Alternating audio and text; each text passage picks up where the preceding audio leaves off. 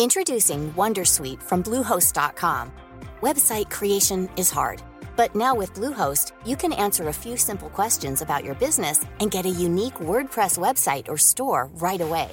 From there, you can customize your design, colors, and content. And Bluehost automatically helps you get found in search engines like Google and Bing. From step-by-step guidance to suggested plugins, Bluehost makes WordPress wonderful for everyone. Go to bluehost.com/wondersuite.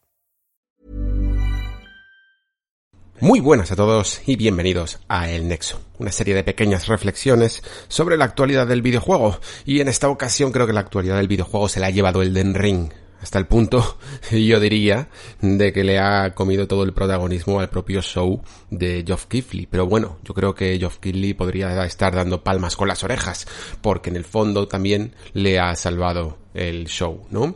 Em, de todas maneras, de todo esto, sinceramente no creo que hablemos en este nuevo nexo porque, bueno, los que ya me conozcáis seguro que no os sorprende si os digo que prefiero hablar casi toda una hora, no lo que dure este vídeo de Elden Ring que, que de otros juegos que se han presentado. Y no porque no sean buenos y haya alguna cosa que hablar, pero creo que ahora mismo y con el aluvión de programas que tenemos por delante, tengo que seleccionar un poquito la información, tengo que seleccionar un poquito lo que más me interesa también y en este caso yo creo que Elden Ring lo merece. Tened en cuenta también que estoy preparando el, el podcast de Ratchet and Clank eh, y luego evidentemente todo lo que queda de, de E3, ¿vale? No puedo cubrirlo todo. Entonces, mmm, para los que tengo que avisar, porque si estáis escuchando solo esto y no lo estáis viendo eh, por YouTube, ya sabéis que el Nexo tiene su parte de YouTube, pero realmente no hay vídeo, suele haber sencillamente una carátula, ¿no? En esta ocasión no es así. Esta ocasión estoy intentando hacer vídeo, estoy intentando no como norma, ¿vale? Pero sí como un apoyo para mm, este podcast en especial, para analizar bien, casi frame a frame, ¿no?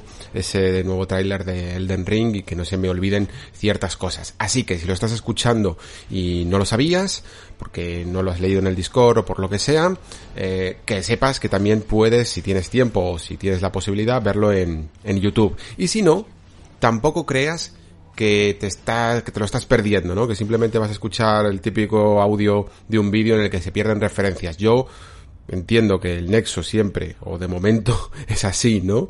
Eh, es un podcast y yo voy a estar ahí eh, definiendo todo lo que pasa en pantalla para que te hagas una imagen de que te haga recordar un poco lo que vistes en el tráiler, si no lo puedes estar viendo acompañado de la voz, ¿no? O sea que no os preocupéis si por lo que sea en este momento no podéis ver el vídeo y sencillamente lo queréis escuchar, que voy a intentar dar todos los detalles posibles. Y dicho todo esto, antes incluso de empezar con el propio vídeo, eh, seguro que algunos de vosotros ya habéis empezado a ver una información que os puede llegar a pillar por sorpresa, ¿no? Algunos lo comentabais incluso en el Discord diciendo, bueno, si es que estoy empezando a ver avances en los que mencionan ciertos nombres como los sin luz y cosillas así que yo no recuerdo del propio tráiler, ¿no? Y esto es así porque mmm, algunas veces merece la pena, cada vez menos quizá, pero algunas veces sí que merece la pena meterse en la página oficial de la compañía de turno y ver un poquito las eh, descripciones que se hacen sobre un nuevo juego anunciado. Y este es el caso del Den Ring, que además es más importante que nunca incluso que esas... bueno, que esa página oficial sea la, la, española en este caso, ¿no? Porque así tenemos un poco las traducciones oficiales, mientras que nosotros en el, en el tráiler se nos hablaba un poquillo de, bueno, de una especie de, ya sabéis, de que en todos los eh, Dark Souls, ¿no? Suele haber un, Unkindle, un no muerto, un hueco, una cosilla así, que al que se menciona a nuestro personaje, ¿no? Por no llamarlo héroe, porque probablemente no lo somos. Y en este caso, esa palabra en inglés es tarnished, ¿no? Que su traducción eh, podría ser directa y burda quizá, algo así como con falta de, de lustre, eh, empañado, alguna cosa así, es lo que te sale si lo buscas en un, en un diccionario, ¿no? La traducción en, por ejemplo, en Latinoamérica va a ser tiznado y esa es la única que yo he llegado a ver incluso en, en YouTube, porque este tráiler, por alguna razón, es que no lo encuentro en, en español de España, ¿no? Y, sin embargo, En la página oficial, como digo, eh, tenemos la traducción oficial que va a ser sin luz, ¿no? De hecho, muchos de los términos eh, y de los elementos que vemos en este tráiler se ven eh, descritos aquí y con su traducción oficial en la página web. Así que creo que es mm, lo mejor sería incluso empezar por aquí, ¿no? Por esta propia página oficial, os leo un poquillo lo que pone y creo que con ello nos vamos a meter mejor incluso en toda la parte de lore de lo que sabemos de, Elden Ring, ¿no? Así que dice así, dice, la orden dorada está rota, que esto de hecho es una de las cosas que sí que se mencionan en el tráiler, ¿no? La orden dorada debe de ser algo parecido a, a, a una especie de, bueno, de, de grupo de personas que, o de señores, como los suelen llamar también en el juego, que custodiaban el Elden Ring. Y de momento estoy diciendo Elden Ring, ¿vale? Eh, ya sabe, ahora vais a saber enseguida por qué no estoy traduciendo esto de Elden Ring porque también tiene su miga. Y dice así, dice, álzate sin luz, ¿vale? Ese Tarnist se ha traducido por sin luz. Y que la gracia te guíe para abrazar el poder del círculo de Elden. ¿Veis? Esto es lo que os comentaba. ¿Por qué? ¿Qué tiene de interesante esto? Pues que últimamente, bueno, últimamente siempre estábamos un poco traduciendo esto de Elden Ring como anillo, Y además es que Ring, más o menos la traducción que se le suele hacer, eh, suele ser eh, anillo.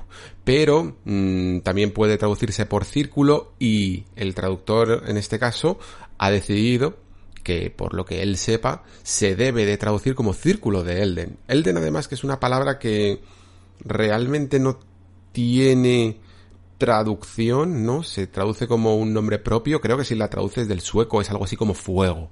Y yo entiendo pues que a lo mejor han hecho lo típico de vamos a ver cómo se dice fuego en muchos idiomas, ¿no? Que es algo que nos gusta mucho a, a, la gente que nos mola la fantasía, ¿no? Andar siempre ahí inventándonos nombres y buscando un poco en todos los idiomas.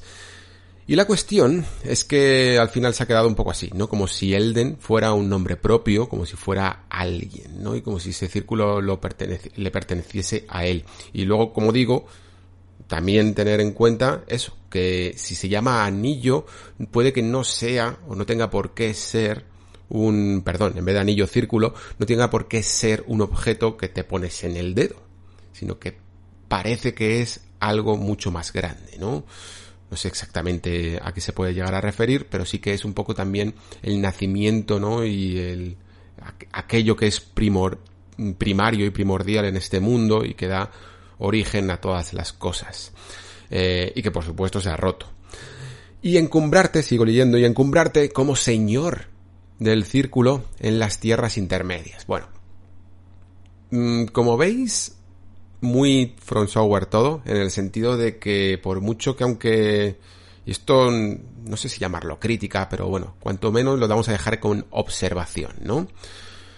Señor del Círculo de las Tierras Intermedias, otro título eh, que además se nos anima a buscar a los lords de este mundo, ¿no? Para eh, recuperar esos fragmentos del anillo o del círculo, perdón, de, de Elden, es un objetivo relativamente básico y que recuerda pues también un poco a los objetivos que solíamos tener en, en Dark Souls, ¿no? Como en Dark Souls 3, por ejemplo, esto de reunir a los señores de las cenizas y que vuelvan a sus tronos.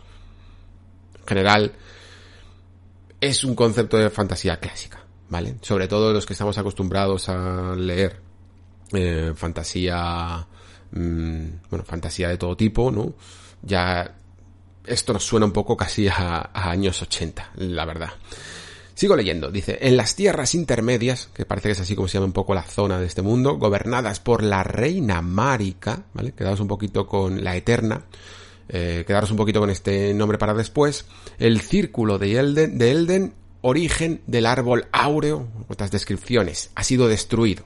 El árbol áureo es ese árbol eh, que parece sempiterno, ¿no? En estas tierras intermedias y que se ve desde muchas de las localizaciones siempre como ese elemento eternamente presente, ¿no? Y gigantesco que cubre este mundo.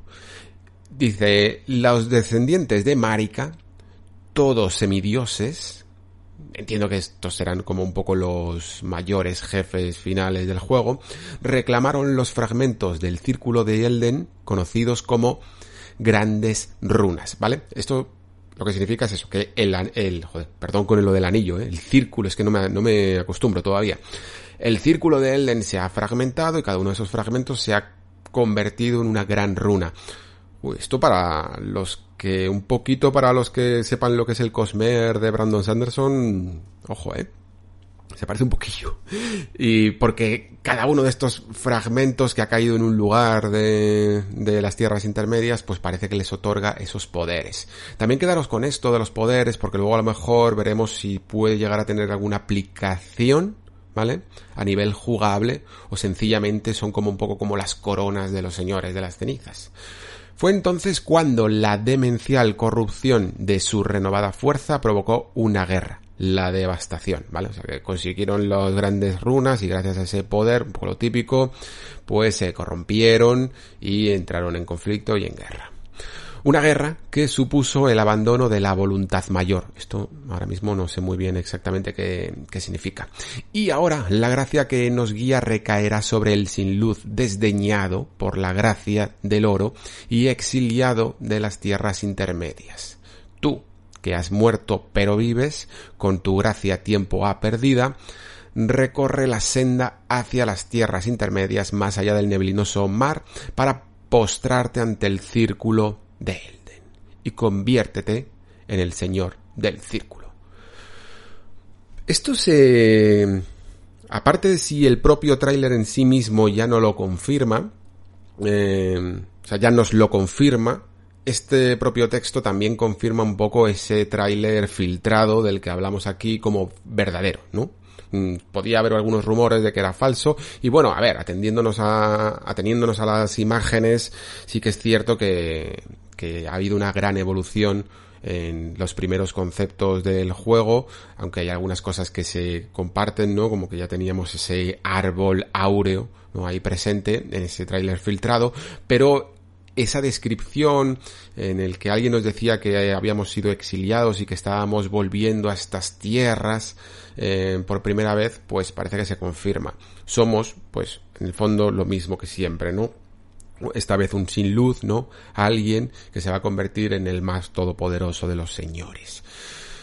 Ya empezamos aquí ya lo voy soltando, teniendo muchas, muchas, muchas referencias a Dark Souls, ¿no? Sobre todo Dark Souls. Creo que el juego evidentemente en todos sus campos, en lo jugable, en el diseño, en la iluminación, en el motor, eh, va bebiendo de muchos juegos, sobre todo yo creo que de Dark Souls 3, de un poquito de Bloodborne, incluso un poco de Sekiro en los colores, en cosillas como vemos aquí en el, en, en algunos enemigos, pero incluso también de Dark Souls 2, eh, hay, un poco de todo el trabajo de From Software refinado, ¿no? Características principales. Dice, un nuevo mundo de fantasía. un nuevo mundo de fantasía. ¿Vale? O sea, intentan dejar claro que esto no es Dark Souls.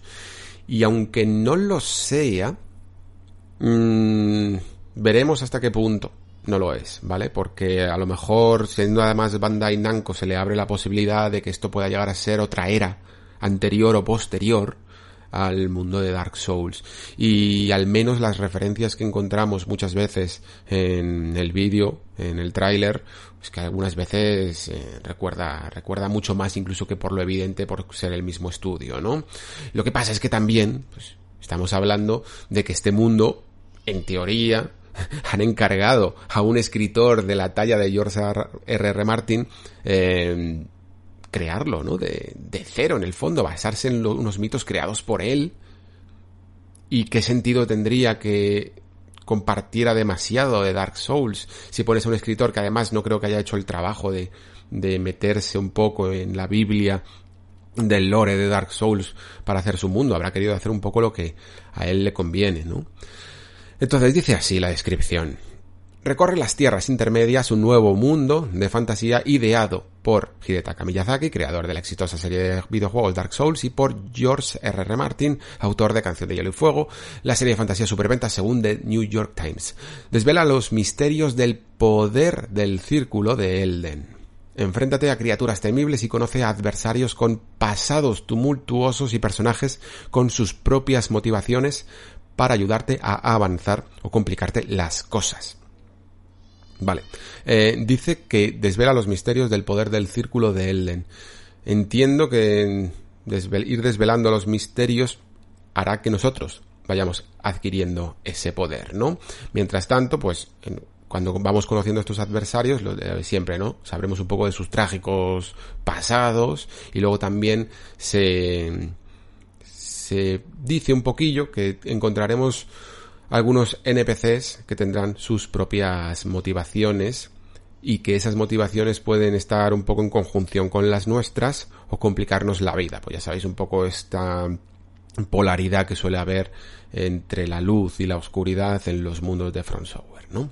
Explora el mundo de las tierras intermedias. Elden Ring ofrece vastos parajes de fantasía y, y sombrías e intrincadas mazmorras que están conectados de forma fluida y sin interrupciones. Vale, esto quedaros también para después porque creo que es uno de los puntos clave de este juego, ¿vale? Y es una de las cosas además en las que más me voy a poner aquí en mi perorata a hablar sobre eh, diseño de mundo abierto y sobre lo que creo yo que podría llegar a ser no un paso adelante, pero sí otra de estas nuevas visiones, que en el fondo es que no, no es nada original, ¿vale? Pero sí que lo mismo cuando lo digo os sorprende daros cuenta de, de algo que a mí siempre me ha parecido un poco evidente como mm, en teoría, entre comillas, un poco eh, fallo o marcha atrás de algunos diseños de mundos abiertos, ¿vale? Luego hablaremos de ello.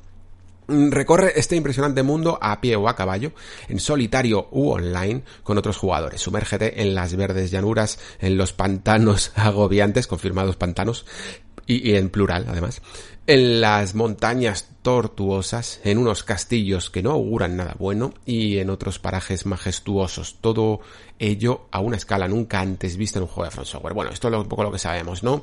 Eh, confirmado ya estaba el online, em, el caballo ya lo habíamos visto, un poco vamos a poder em, eh, conocer un montón de entornos la gran pregunta quizá, que yo creo que sí, no, evidentemente, es si los podremos recorrer un poco a nuestro libre albedrío y en un orden que nosotros queramos. Y una de las cuestiones que a mí esto me plantea es si habrá beneficios o, o lo, por o lo contrario, ¿no? O nos costará un poco más si no lo hacemos en, si lo hacemos en otro orden, ¿no? Ya sabéis, por ejemplo, que en Dark Souls, pues lo que sé, lo típico, cuando te metes en, en Nuevo Londo, en las ruinas de Nuevo Londo o en las catacumbas, eh, saliendo del santuario del enlace de fuego demasiado pronto, pues el juego no tiene un autonivelado, ¿no? Sino que directamente vamos a tener un nivel de dificultad un poco mayor, ¿no? Los enemigos tienen un poco más de nivel y nosotros menos. Entonces hay como una especie, una especie de cierto orden que incluso se recomienda en las guías en estos juegos. ¿Esto cambiará? Mm, ¿Encontraremos una manera de sortear el juego a nuestro libre albedrío de verdad? ¿O al final encontraremos que hay unas zonas que nos repelen porque los enemigos son demasiado poderosos? Tendremos que verlo. Un sistema de juego que definirá el género. Crea a tu propio personaje en este refinado juego de rol y acción de Front Software y define tu estilo de juego a partir del amplio abanico de armas, poderes mágicos y habilidades que encontrarás a lo largo y ancho del mundo. Mm, ve de cabeza al combate usa el sigilo para acabar con los enemigos uno a uno o pide ayuda a tus aliados. Tendrás muchas opciones a tu disposición, tanto a la hora de explorar como de saltar al combate. Bueno, esto también se veía un poquito, luego lo veremos también en el tráiler, que se había confirmado ya el sigilo. En el propio vídeo filtrado también veíamos que había algo de sigilo y sobre todo que todas las clases que más o menos eh, hemos visto incluso en la saga Souls están aquí confirmados. Esto es un RPG más de elegir un poco tu propia clase y tu propio estilo de combate, más que los especializados como em, como Sekiro o incluso un poco como Bloodborne, ¿no? Que aunque Bloodborne tuviera ciertas armas y se jugara de maneras distintas, incluso tuvieras un poquito de, de algunas magias, pero también era un juego muy ofensivo y, rápido, ¿no? Aquí podemos elegir entre las las, las, clásicas clases de eh, guerrero, mm, una clase un poco más ágil, jugar con un poquito de sigilo y también magos, ¿vale? Que se han visto.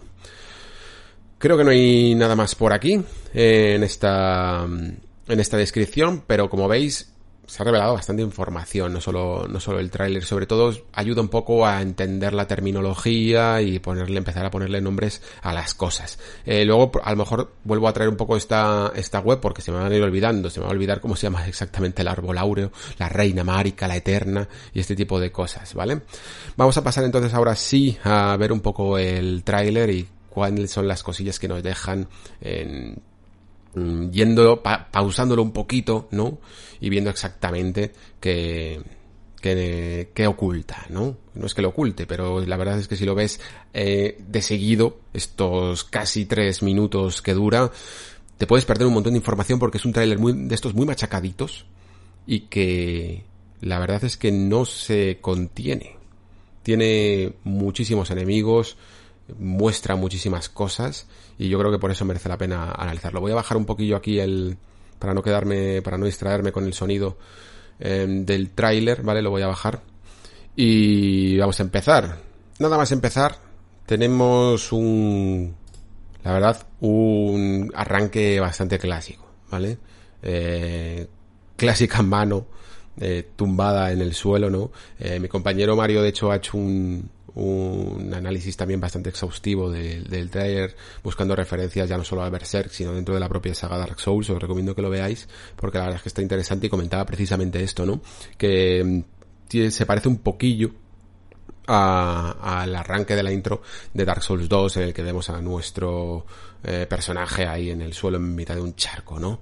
Aquí también estamos, parece, en mitad de, un charco y, y, llega un caballo, que este no creo que sea nuestro caballo, sino el de una misteriosa mujer que eh, nos anima un poco a levantarnos y a pelear, ¿no? Aparece el eh, crossover y eh, Bandai Namco presenta, seguimos con el tráiler, vemos que se va como siempre aclarando y apagando la imagen, como si estuviéramos despertando, ¿no? Un poco, y de nuevo pues esta mujer nos incita a levantarnos, que sería un poco, yo diría, eh, la equivalente a la guardiana del enlace de fuego en Dark Souls, o la heraldo de, Dark Souls 2, ese tipo de personaje, ¿no? Que siempre hay, o la muñeca de Bloodborne, que, que siempre nos espera incluso en la base, que esto también es curioso y no lo había pensado un poco hasta ahora, si tendremos alguna especie de base o lugar en el que subir nuestras estadísticas, que entiendo que sí, y por lo tanto en ese lugar, que no tiene por qué ser a lo mejor una hoguera, aunque se ha visto una hoguera, em, será donde descansemos un poquillo, y no sé si será una especie de nexo, ¿no? Y, y a lo mejor es esta mujer incluso la que nos ayuda a subir eh, nuestro nivel, que tampoco tiene por qué ser nivel de alma, ¿no? Es la que nos habla a nosotros como si fuéramos este Tarnis, ¿no? Este sin luz, y eh, empezamos a ver ya un poco de lo que es el mundo abierto, ¿no? las zonas, llamémoslo como queráis, eh, escenarios diversos, biomas, se les suele llamar biomas a lo que es en un mundo abierto, ecosistemas mm, distintos que tienen un diseño ¿no? particular y que se diferencian de los otros, ¿no? Y aquí vemos este que parece que hay un acueducto mm, destruido y lo que es pues unas explanadas como una llanura eh, que se ha desquebrajado y, y que en el fondo demuestra lo que es este mundo, ¿no?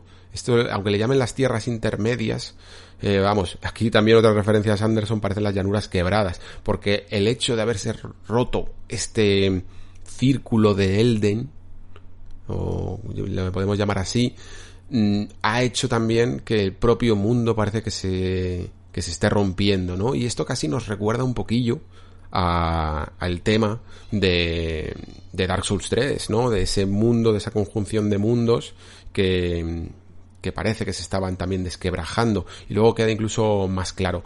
Vemos también esto, esto aparte es jugable, evidentemente, no es el típico escenario que se ve en una introducción de CG de, de Demon Souls o alguna cosilla así, porque es que además se nota los lugares por los que podemos acceder y descender, por las llanuras, por los puentes, por las construcciones que hay a lo lejos, ¿no?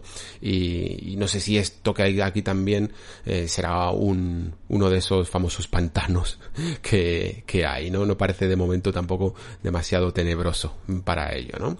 Y por supuesto, eh, la presencia constante de ese árbol áureo, el cual pues es una de esas primeras eh, referencias también que nos deja este tráiler a uno de los fetiches de Miyazaki y, también un poco de todos nosotros, ¿no? Que es Berserk. Mm, lo sacabais un poco en el, en el Discord, ese árbol también que hay, ese árbol espiral que hay en, los cómics, en el manga de Berserk. Y también parece que aquí se ha cogido de inspiración como como en el fondo, bueno, antes en el vídeo filtrado lo llamábamos como el Yggdrasil, ¿no? No deja de ser el árbol de la vida, un árbol que está en comunión con el propio mundo y que depende un poco de su vitalidad y de su salud, el hecho de que este mundo no se destruya del todo. Parece que se, que no deja de ser una especie de cambio entre lo que en Dark Souls podía llegar a ser la llama, ¿no? Eh, y las hogueras, Em, y el fuego, pues esta vez es más como la luz, ¿no? Y, el árbol. Yo creo que no dejan de ser símbolos de la misma idea, que además, como a lo mejor vemos un poco más adelante, creo que hay un personaje que lo menciona, mm, parece que hay un poco también eh, ciertos personajes que están más centrados en querer apagar este mundo, ¿no? Mientras que hay otros que lo quieren iluminar. Y esa es la misma idea en el fondo que siempre hemos tenido eh, retorcida en un Dark Souls. Seguimos adelante, seguimos viendo de momento pues ciertas áreas eh, abiertas, esto eh, que hay en, después es también una especie de, yo que sé, más que pantano, es como, parece una inundación, ¿no? Porque hay como alguna, hay una ciudad, o al menos lo que en su momento fue una ciudad, que ahora está semi inundada. Y podemos llegar a ver los tejados, pues a, a casi al nivel de, del agua, incluso vemos uno de estos personajillos, así un poco, eh, encorvado, ¿no? Eh, que mira al árbol y, está ahí encaramado en uno de los en uno de los tejados. Sobre todo sirve más quizá para ver un poco cómo es esa arquitectura del juego que recuerda todavía más a, a Dark Souls 3 en lo gótico, pero también con un aire mm, algo más renacentista con las cúpulas y tal. Y, y, parece que es un poco el, el mundo en el que, de fantasía que han creado para, para esta ocasión que sigue siendo tirando más a lo medieval, ¿vale? Tampoco es que se hayan salido mucho de, de ahí. Esta es otra escena que a mí principalmente creo que tiene bastantes cosas interesantes, eh, sobre todo por, porque aquí ya empezamos a ver más todavía, una vez que se va un poco ese árbol, que yo os confieso que me rompe un poco los, los, los grandes encuadres que están haciendo en este, en este tráiler porque todos tienen como su propia fotografía, con sus tonos, ¿no? Y siempre está ese árbol con esa luz que, que contrasta muchísimo. Y en, bueno, en algunas imágenes que estamos viendo, de momento, eh, más o menos se equilibran los colores, pero siempre resplandece de ese amarillo, ¿no? Pero cuando no se ve, mm, da lugar a algunos momentos que, pues como decía Alex Roger, ¿no?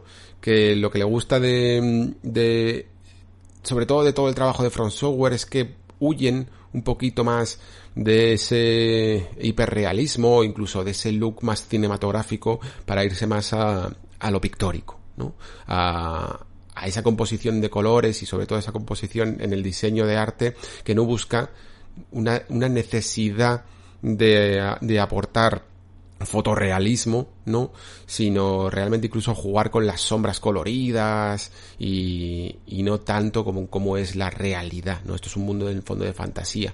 Este, esta escena en el que vemos una especie de cráter extraño humeante en el fondo y que luego a lo mejor puede que reconozcamos porque ser la escena donde eh, nos enfrentamos al dragón está además protegida por una empalizada con los típicos mm, enemigos un poco más básicos y también incluso vemos aquí algo un tanto extraño en la parte derecha de la pantalla, en el que hay como una especie de estandarte, una especie de columna con un estandarte, pero es transparente.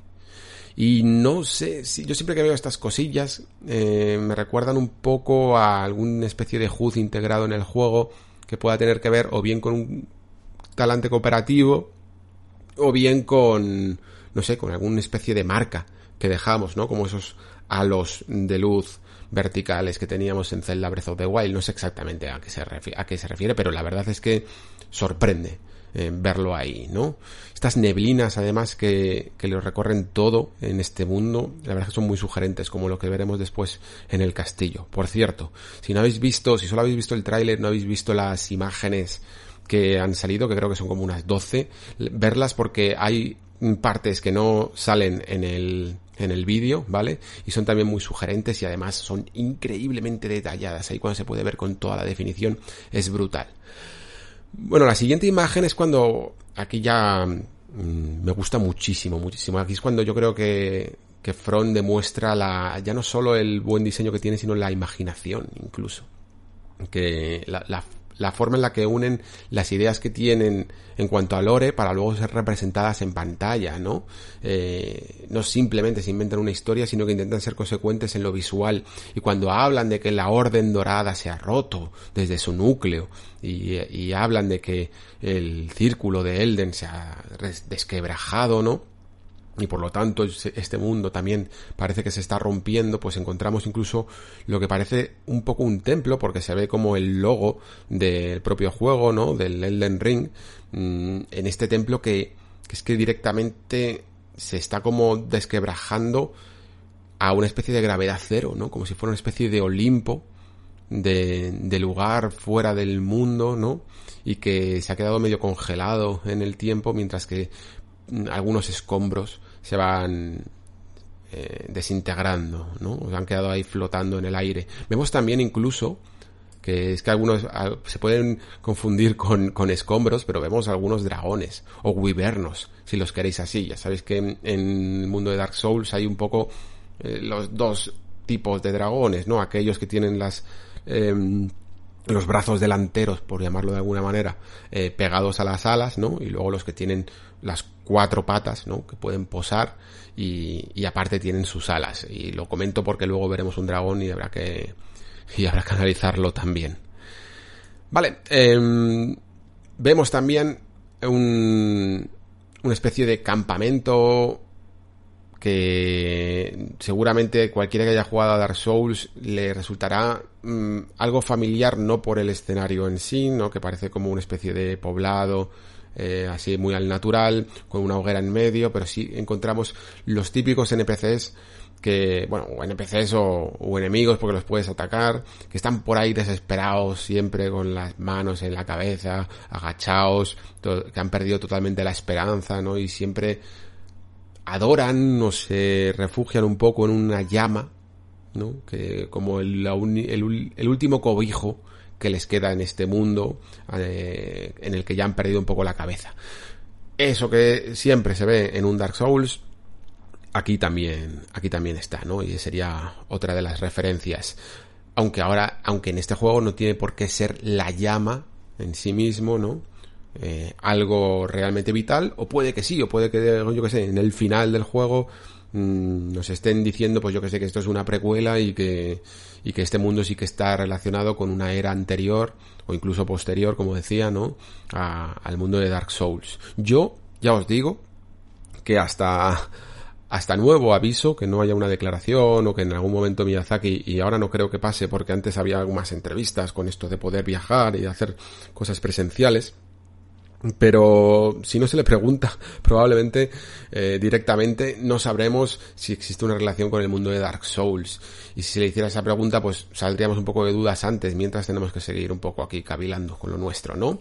Esta imagen, yo entiendo perfectamente la siguiente, que es la que vemos ya a nuestro héroe eh, mirando una puesta de sol, en, que se oculta el sol en el mar, ¿no? Estas tierras intermedias, por mucho que sean intermedias, mm, dan al mar y, y, será, y es parte del juego, ¿no? No es como un poco en Dark Souls 2, que teníamos sí la zona un poco de Mayula o alguna cosilla así, pero realmente no había, no había mucha porción tampoco de mar.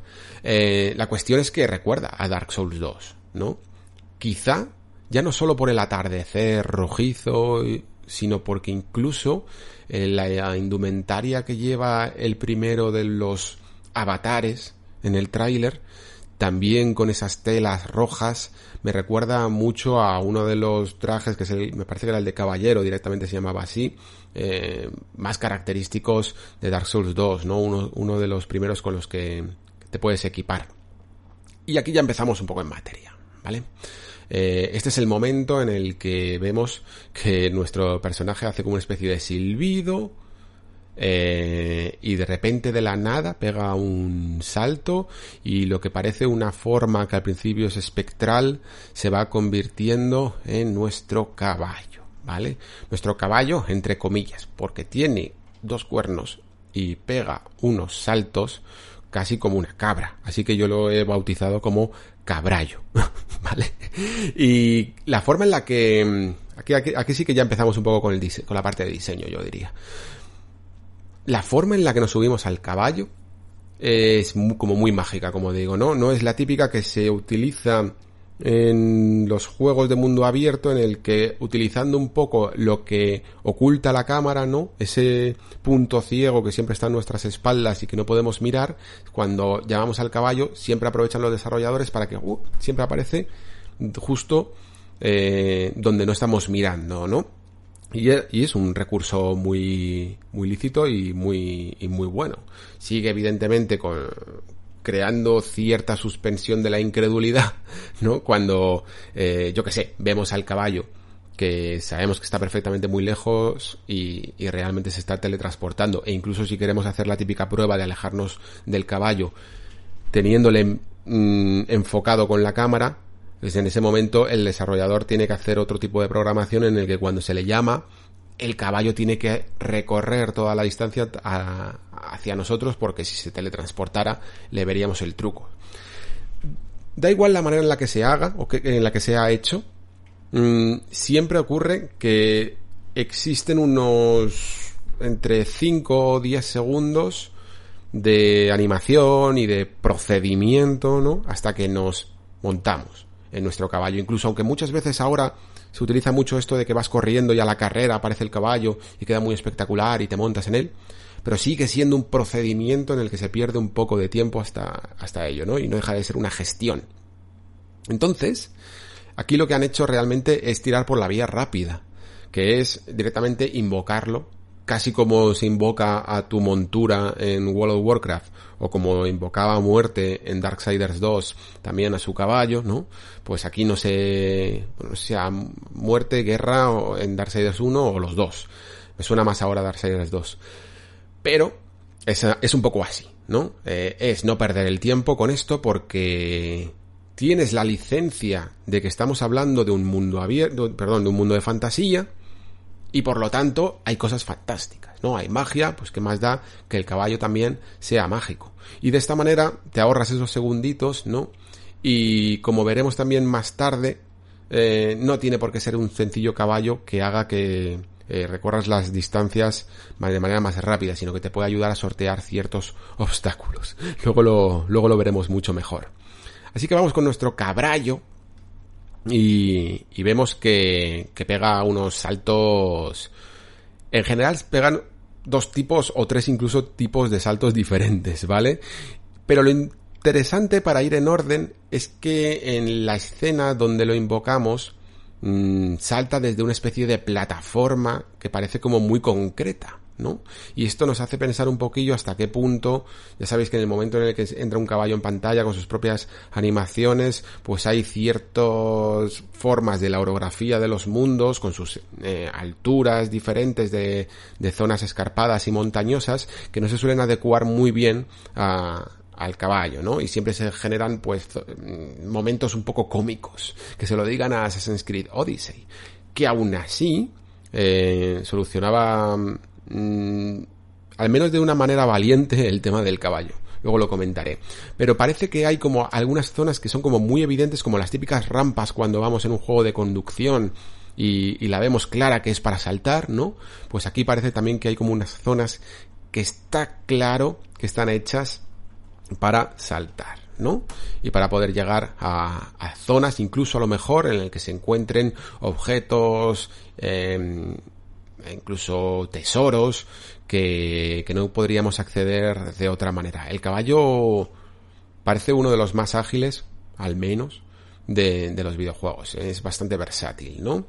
Me gusta mucho el siguiente plano en el que vemos una zona muy boscosa, con una especie de niebla mañanera y el eh, sol mm, atravesando un poco la copa de los árboles y ya es donde vemos un poco el que el tono de, este juego, a mí por lo menos la composición, sobre todo de colores, eh, está muy conseguida. Y ya os digo, me parece que a lo largo del tráiler va más. Y en la siguiente imagen, ya directamente me parece de ensueño. Es una en la que vemos una especie de llanura, casi como, está como curvada, como si estuviera grabada desde un gran angular de una cámara o algo así, pero mola un montón. Eh, va descendiendo esta llanura a una especie de rocas y después a un bosque eh, en niebla, que no sé si es el mismo bosque en niebla que había en el plano anterior, ¿vale? Pero lo interesante de este plano es que nos deja claro un poco la esencia, el espíritu que tiene este juego, ¿no? En cuanto a mundo abierto. Y aquí ya nos podemos meter también un poco en materia. Porque vemos diferentes zonas que pueden llegar a ser como puntos calientes, ¿no? Como cuando en un celda te subías a una atalaya y desde la atalaya veías que claramente había una zona que mmm, esto se parece diferente. Y voy a poner aquí un puntito. Mmm, esto también parece diferente y creo que debería de ir ahí a investigar, ¿no? Pues esto parece un poco igual. Por un lado puedes decir, mmm, ese bosque con niebla seguro que oculta algo. Arriba, encima de una montaña, hay una especie de estructura que no sé muy bien si, que parece como que está rota, como si fuera una especie de catedral rota y que debería de investigar. Hay incluso un árbol cerca muy, muy grande. Y luego, por supuesto, por supuesto, pues está el pedazo de castillo que tiene además una forma bastante parecida a ese castillo que hay en Baviera, del castillo de Neuschwanstein, ¿vale? Y, y, bueno, al final pues es que tienen que sacar también de, de, lo que hay en el mundo real, pero mucho más, mucho más tenebroso, más gigante, más brutal. Y con un puente además roto que, que lleva hasta él. Y aquí no sé si sería el buen momento, yo creo que sí, para empezar a hablar un poco de teorías de mundo abierto y de cómo están aquí enfocando From su propia visión. Ya sabéis que aquí cada nuevo estudio que recurre a esta fórmula, perdón que voy a ver un poco de café porque me estoy quedando ya seco, cada estudio que, que recurre a la fórmula del mundo abierto hace un planteamiento y lo hace por unas razones propias, ¿no? Eh, que quiere, por, unas, por sus propias intenciones. Los mundos de Ubisoft está, está claro, yo, yo diría, vaya, que es por dos cosas. Primero, porque estéticamente les funcionan, ¿no? En el sentido de que Ubisoft busca mucho esa espectacularidad de que digas, oh, mira cómo mola este mundo tan grande, eh, tan bonito que hemos recreado con sus bosques en Valhalla, con sus montañas en, en, en Odyssey, sus desiertos en Origins, ¿no? Todos como muy de su propio entorno, aprovechando cada país eh, al que viajamos y además es un campo de recreo para ponerlo lo que decimos siempre, ¿no? Con iconitos, con actividades y rellenar, rellenar, rellenar, rellenar todo ese espacio abierto, ¿no? Con actividades de todo tipo y entonces pues hay de todo, desde todo, al final esa porción no deja de ser un lugar perfecto para hacer un poco el juego del escondite con todo, con desde los coleccionables más burdos hasta misiones en los que tienes que que ir buscando pistas, ¿no? Que es un poco lo que se lleva ahora con el tema de de la visión de brujo de The Witcher 3 y por eso funciona también y se utiliza tanto, ¿no? Porque te permite ir eh, desde un lugar eh, buscar pistas hasta llegar a otro y luego ir a otro que te, que te encuentras un combate y luego regresar de nuevo, ¿no? Y entonces se utiliza mucho esa parte exterior, ¿vale? Palabra clave. El exterior de este mundo. Hasta el punto de que si buscamos hacemos una búsqueda de cuáles son mundos abiertos que hemos visto últimamente en los videojuegos, ya incluso quitando los de los de Ubisoft, ¿no? Eh, hemos visto pues Ghost of Tsushima, por ejemplo, Ghost of Tsushima también utiliza, hace casi todas sus actividades en el propio mundo abierto, en el exterior, ¿no? En el campo abierto. Sí, en algunos momentos nos metemos en una pequeña casa puntual. Nos metemos en, en una cueva, ¿no? Eh, se utilizan muchísimo las cuevas en los mundos abiertos. The Witcher 3 hace un poco lo, mismo, ¿no? Nos, mete en una especie de mazmorra que siempre termina siendo, pues eso, una cueva, una especie de templo abandonado o alguna cosilla así. Y luego cuando realmente no estamos en mundo abierto, pues nos metemos como en una ciudad que no deja de ser un pequeño mini mundo abierto, ¿no? Eh, parece que Elden Ring lo que está intentando hacer es, mm, ¿cómo lo diría? La, combinación definitiva de juego de mundo abierto y juego tipo de áreas de toda la vida. De, si queréis le podemos llamar en este caso mazmorras. Pero no deja de ser el clásico diseño de niveles que teníamos en un Dark Souls dentro de un, de un mundo abierto. Y a mí eso es lo que me ocurre muchas veces con los juegos de mundo abierto que no me termina de convencer, ¿no? Que es como, vale, sí, esta, este lugar exterior está súper bien, pero, pero quiero llegar a algún sitio que signifique algo. ¿Vale? Quiero llegar a un sitio donde encontrar ese diseño laberíntico, ese diseño de niveles, en el que tengo que tener cuidado, en el que tengo que bajar el ritmo, no ir tan rápido, ir paso a paso explorándolo y, y revisar todas las habitaciones, tener cuidado con las trampas, ese tipo de cosas, ¿no? Entonces, combinar mmm, una gran porción de terreno de lo que le llaman las tierras intermedias, con después llegar a ese castillo y encontrarte todo un pedazo de diseño grande de, de nivel de lo que sería una fortaleza de Zen, de Dark Souls, por ejemplo, alguna cosilla así, pues me parece brutal, ¿no? Porque en el fondo lo que estás haciendo es tener casi dos juegos en uno. ¿Cuántos niveles interiores bien diseñados habrá en este juego? a los que se le suma toda la experiencia de las cosas que nos encontremos en el mundo abierto, a lo que se le suma la, los mini áreas que nos podemos llegar a encontrar, pues lo que digo, en visitar esa catedral, ver si en el árbol hay algo, ver si el bosque oculta algún tesoro, pues principalmente nos dice ya que evidentemente este juego va a ser el más largo en cuanto a duración de todos los eh, de todos los juegos de From Software, eso sin duda, pero también que que es el más complejo. Entiendo perfectamente que estén tardando tanto y porque cuanto más vas añadiendo, es que más se te se te complica el diseño para que todo funcione. Y, y ahora que tenemos en mente toda esta escala, vuelvo a esa pregunta que os hacía antes, ¿no? De hasta qué punto eh, tendremos una libertad de recorrerlo en el orden que queramos, ¿no? Porque cuando tú le das la libertad al jugador para decidir si quiere ir primero a este castillo o a otra o a la otra punta completamente mmm, contraria del mapa, ¿no? Si esto está en el norte, pues irte al sur, al fondo del todo del mapa, al límite, mmm, tiene que cuadrar. Si quieres darle esa libertad al jugador, tiene que cuadrar el hecho de que pueda irse primero allí, que encontrará otros objetos, otras armas, otros enemigos, y a la vez después eh, poder volver aquí y que esto también sea desafiante. Y entonces, pues tenemos que hablar un poco de lo que es autonivelado y, y de lo que son zonas cerradas, ¿no? Que son las dos formas que hay un poco de, de enfrentarte en un mundo grande a diferentes zonas y diferentes enemigos. ¿Cómo lo harán exactamente? ¿Será el castillo un lugar, por ejemplo, como, yo que sé, casi como emulando a, al castillo Irule en Breath of the Wild, un lugar muy difícil de acceso y aunque esté libre, mmm, allí los enemigos nos van a curtir y será mejor primero ir recorriendo otras zonas y otros lugares porque los enemigos ahí serán muy duros. Habrá un autonivelado que hará las zonas para que se pueda permitir esa libertad. Evidentemente cada uno tiene sus ventajas y sus fortalezas, ¿no? Eh, sus, perdón, sus ventajas y sus inconvenientes. Si, si eliges un, el autonivelado, queda un poco raro, la verdad. Pero es lo que te permite dar completa libertad, que es lo que hace Skyrim, ¿no? De que uno vaya, se salte toda la, aventura principal y se vaya a, yo que sé, ¿cómo se llamaba? Hibernalia o algún sitio así, donde está, y hacerte la misión de los gremios de magos con nivel 1. Que lo puedes hacer perfectamente. Entonces veremos cómo contesta todas estas preguntas el Den Ring. Vale, voy a hacer un momento una pausa.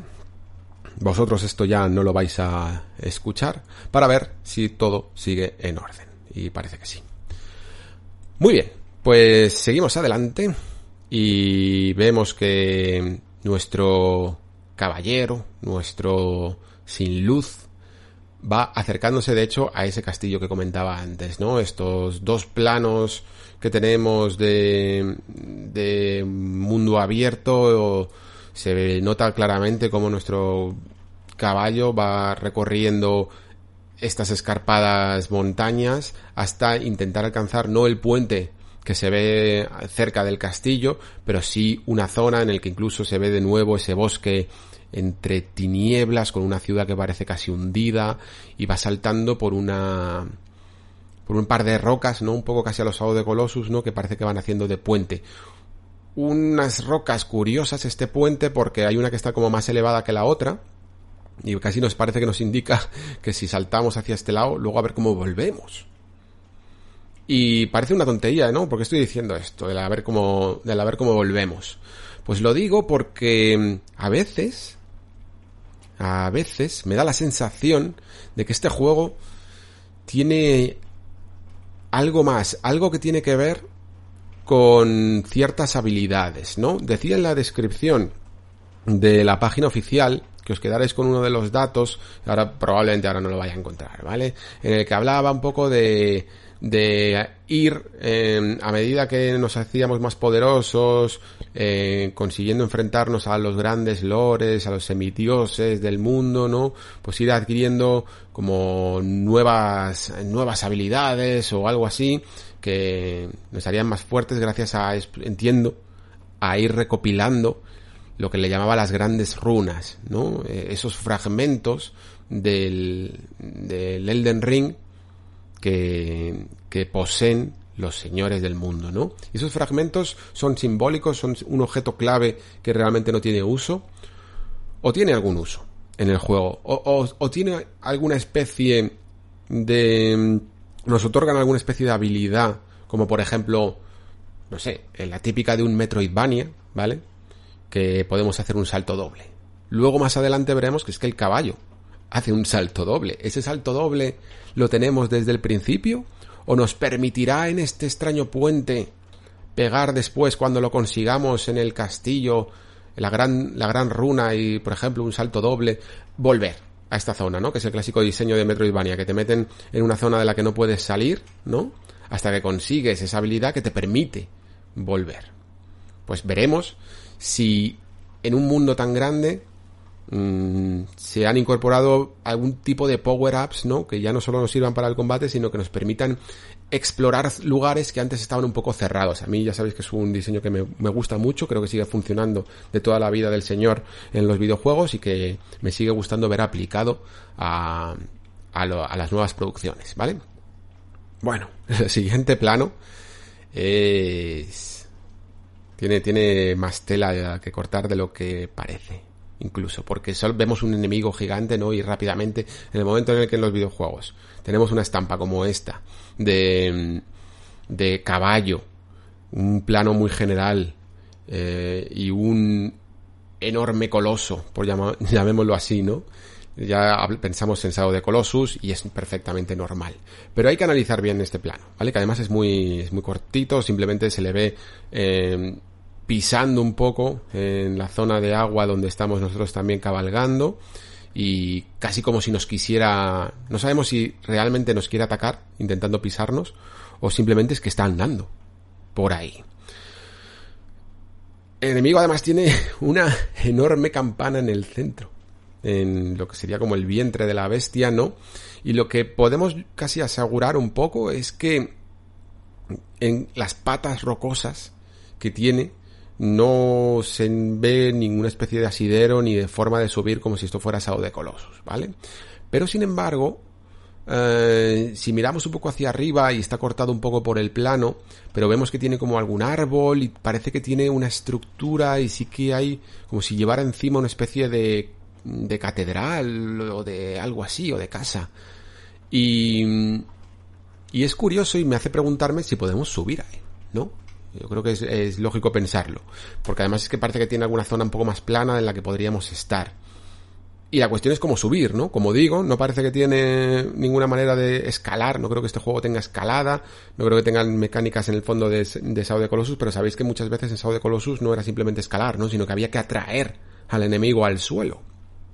Y por lo tanto, se me ocurren varias cosas.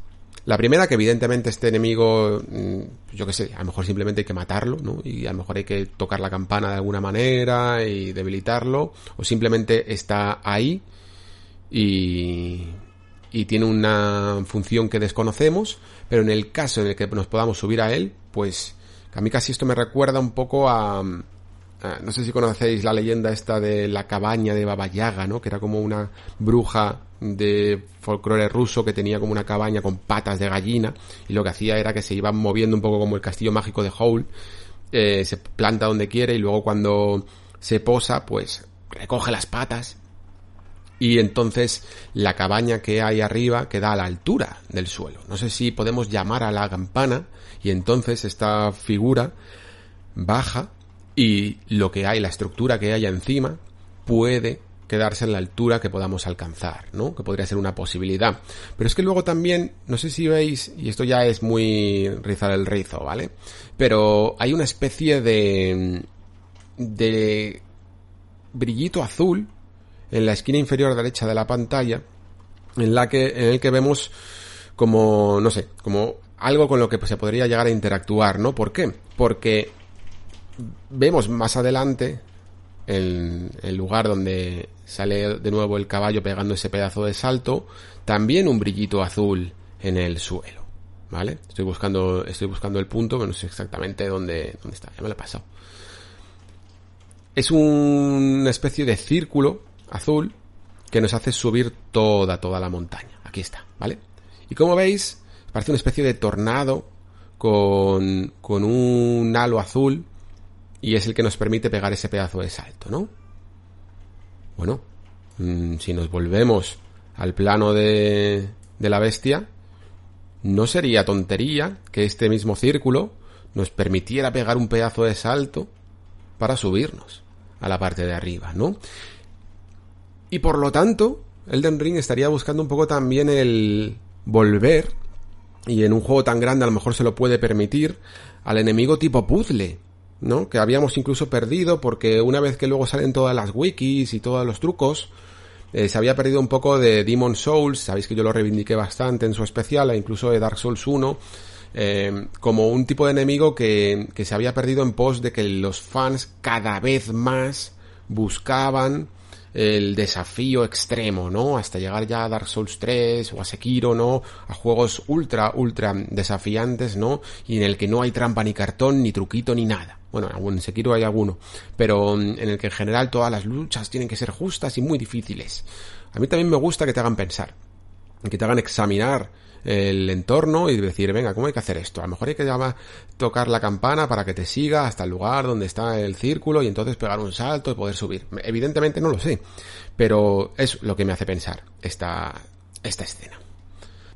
Muy bien, pues seguimos con uno de los eventos que parece que sí que pertenecen al propio mundo abierto en sí, ¿no? Porque es toda esta secuencia en la que vemos un, casi una justa, ¿no?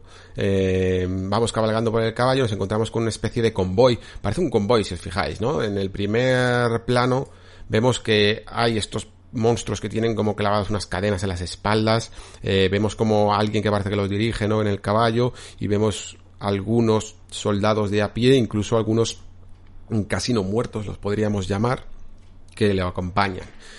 Y lo que me pregunto es si este carro estará en un lugar rondando o será parte de un evento un poco más scripteado o si por el contrario será uno de estos eventos emergentes en el que mm, cabalgando por el mundo va recorriendo yo qué sé, suministro de un lado a otro, ¿no? Y tú en algún momento lo puedes asaltar, ¿no? Como si fuera casi esto el salvaje oeste.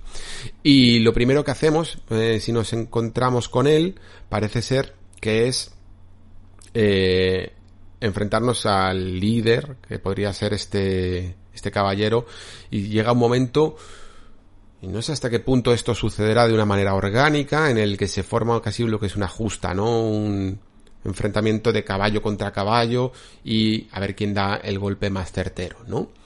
Fijaos bien cómo mm, nuestro sin luz, ¿vale? Lo llamamos así, se prepara, ¿no? Eh, haciendo algo que evidentemente en la vida real no habría que hacer, que es destrozar tu, tu espada contra el suelo, ¿no? Pero salen unas chispas, queda mucho, muy espectacular. Y parece como que sujeta, aguanta, carga el, el golpe, ¿no? Antes de lanzarlo contra el otro caballero. Como si estuviéramos apretando el gatillo, ¿no? Eh, sosteniéndolo hasta el momento adecuado en el que, si le damos en el momento, podemos cargárnoslo, ¿no? Podemos cargarlo de un golpe. Que entiendo que a lo mejor es una especie de minijuego en el que si lo hacemos correctamente a este enemigo no lo cargamos de un golpe y si no lo hacemos eh, tenemos que luchar contra él en el suelo porque nos tira del, del caballo o del cabrallo. La cuestión es que no parece fácil porque yo me preguntaba si estos monstruitos que tiran del carro mm, lucharíamos contra ellos o no. Eh, a lo mejor sencillamente pues son unos esclavizados ahí que no, que no tienen mucha intención de luchar y sencillamente hay que limpiar un poco a los soldados rasos y estos están ahí simplemente tirando el carro. Pero hay una imagen de esas que os comentaba que hay 12 en el que tenemos que enfrentarnos contra ellos, ¿vale? No sé si será en este momento o, si directamente son inofensivos y si los pegamos responden y entonces eh, nos dan experiencia y tal. Pero no parece fácil mm, hacerse con si ese es el objetivo, ¿vale? Hacerse con el contenido de este carro. Complicado. Vale, pues después de esta sección, creo que el juego dice, vale, ya hemos hablado un poquito cómo es el mundo abierto, vamos a meternos en otras cuestiones. Y es un poco lo que os comentaba antes. El hecho de tener un espacio, un entorno exterior, como los mundos abiertos tradicionales, no significa que no te puedas currar un unas pedazo de mazmorras o de áreas muy grandes y con un gran diseño de nivel, más lineal, sí, evidentemente, pero que también tiene su atractivo incluso para muchos jugadores más que un mundo abierto, ¿no? Y con penetrarlo con tu mundo abierto. Y yo creo que estas zonas en las que nos vamos a meter eh, van a ser van a ser esas áreas que en vez de estar interconectadas como en Dark Souls antes, ¿no? Que pasábamos de una a otra eh, sencillamente caminando unos pasos, ahora van a estar en cada punto de un terreno mucho más alejado entre, entre ellos. Esta zona además en la que ya empezamos a ver, joder, uno de los fetiches de este juego, que son los brazos, ¿eh? lo vais a ver más adelante. Esta, esta escena particularmente me gusta muchísimo porque además implica que el juego, por mucho que tengamos zona exterior, por mucho que tengamos mundo abierto, no se olvida de los lugares oscuros, tenebrosos, que casi, casi alienígenas. No, sabría cómo describir lo que vemos aquí. Me recuerda un poco, no sé por qué, a Prometheus o alguna cosa así. Eh, la cuestión es que es muy sugerente y nos dice que también va a haber catacumbas, ¿no? Y lugares oscuros y lugares subterráneos, ¿no? Este mundo no solo mm, sucede en la superficie. Aquí lo vemos incluso más claro.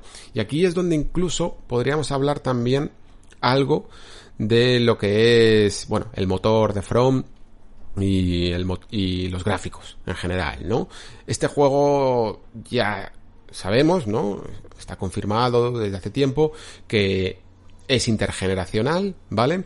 Probablemente incluso es intergeneracional por todos los retrasos que ha ido acumulando, lo que se creo que se queda claro en este tráiler, a mí por lo menos me queda claro que evidentemente es un desafío para From hacer un juego que parece bastante más complejo, ¿no? Incluso aunque tenga sus bases, evidentemente, en, en un Souls, pero parece en cuanto a diseño mucho más complejo de cerrar, ¿no? De que todo funcione a la perfección y que no se te descuajeringue el juego. Mm, es un título más desafiante para la compañía. Y sobre todo, eh, darse cuenta de que este motor, sí, eh, tiene su tiempo ya, evidentemente, desde Bloodborne, que fue la, primera iteración con el cambio de motor para esta nueva generación, para esta generación que nos ha dejado, ¿no? De PlayStation 4 y Xbox One. Y por lo tanto, basándose en ese motor, eh, tampoco podemos esperar un desarrollo de nueva generación. Probablemente, casi hasta, fijaos, eh, aquí a lo mejor me estoy atreviendo demasiado, pero casi me atrevería a decir que mm, podemos hasta agradecer el retraso de, este juego. O sea que parece que estoy siendo muy complaciente con el título, ¿vale? Pero ¿por qué lo digo esto? Porque si no hubiera habido ningún retraso ni nada, pues este título podría haber salido perfectamente en, mejor en, a mitades de 2020, ¿no? Y muy probablemente, aunque bueno, a la gente que nos gustan estos títulos nos da igual jugarlo 40.000 veces, pero al menos la primera vez que juguemos, la más sorprendente, ¿no? Mm, lo vamos a poder hacer en una edición casi remasterizada del mismo, porque las versiones de Series X, de PlayStation 5 y de PCs de alto rendimiento van a mover este juego probablemente casi a 4K nativos 60 frames, ¿vale? Y eso es decir mucho, y además es que creo que se nota, sobre todo en un juego que como veíamos, aquí es que el, vídeo que os estoy mostrando, lamentablemente lo he tenido que poner a 1080p para poder hacer bien eh, la descompresión, pero, pero si veis el vídeo a 4K, veis que hay una definición en las distancias, que se ven todas muy, muy nítidas, y que yo creo que las altas resoluciones de las nuevas consolas lo van a, lo van a agradecer muchísimo, ¿eh? Y sobre todo también darse cuenta de que, bueno, en este debatillo que hay siempre que se forma alrededor de los, de hasta qué punto From es capaz de aprovechar la tecnología, pues sí, evidentemente en PlayStation 4 tenemos eh, compañías como Naughty Dog o incluso Sucker Punch con Ghost of Tsushima también, pues que han exprimido el hardware y lo, que es posible hacer en PlayStation 4, pues muy bien, ¿no? From a lo mejor en cuanto a tecnología siempre le, le falla algunos modelados de bajo poligonaje en algunos casos, que se ve sobre todo en las conjunciones de los hombros y de los brazos, en el pelo, en los, en los pelajes en general, ¿no? Incluso en texturillas algo más borrosas. Con, yo creo que con Sekiro ya empezaron a conseguir un buen motor de iluminación, o por lo menos mejorar mucho la iluminación, y sobre todo al final, lo que generan son juegos que sí, no son matemáticamente, ¿no? En cuanto a términos de motor técnico, los más punteros, pero creo que los suplen mucho eh, con su gran dirección artística, ¿no? Con saber exactamente dónde tienes que componer, dónde tienes que poner la luz y sobre todo incluso saber exactamente dónde tienes que arriesgar, dónde tienes que colocar más textura, menos texturización, eh, por el lugar donde va a ir la cámara, ¿no? Evidentemente, esto es un tráiler que aunque es gameplay, ¿vale? Pero está con las cámaras cambiadas para llevar un aspecto más cinemático y vemos ángulos que son entre comillas antinaturales, es decir, que no los vamos a ver así a no ser que te vayas al modo foto.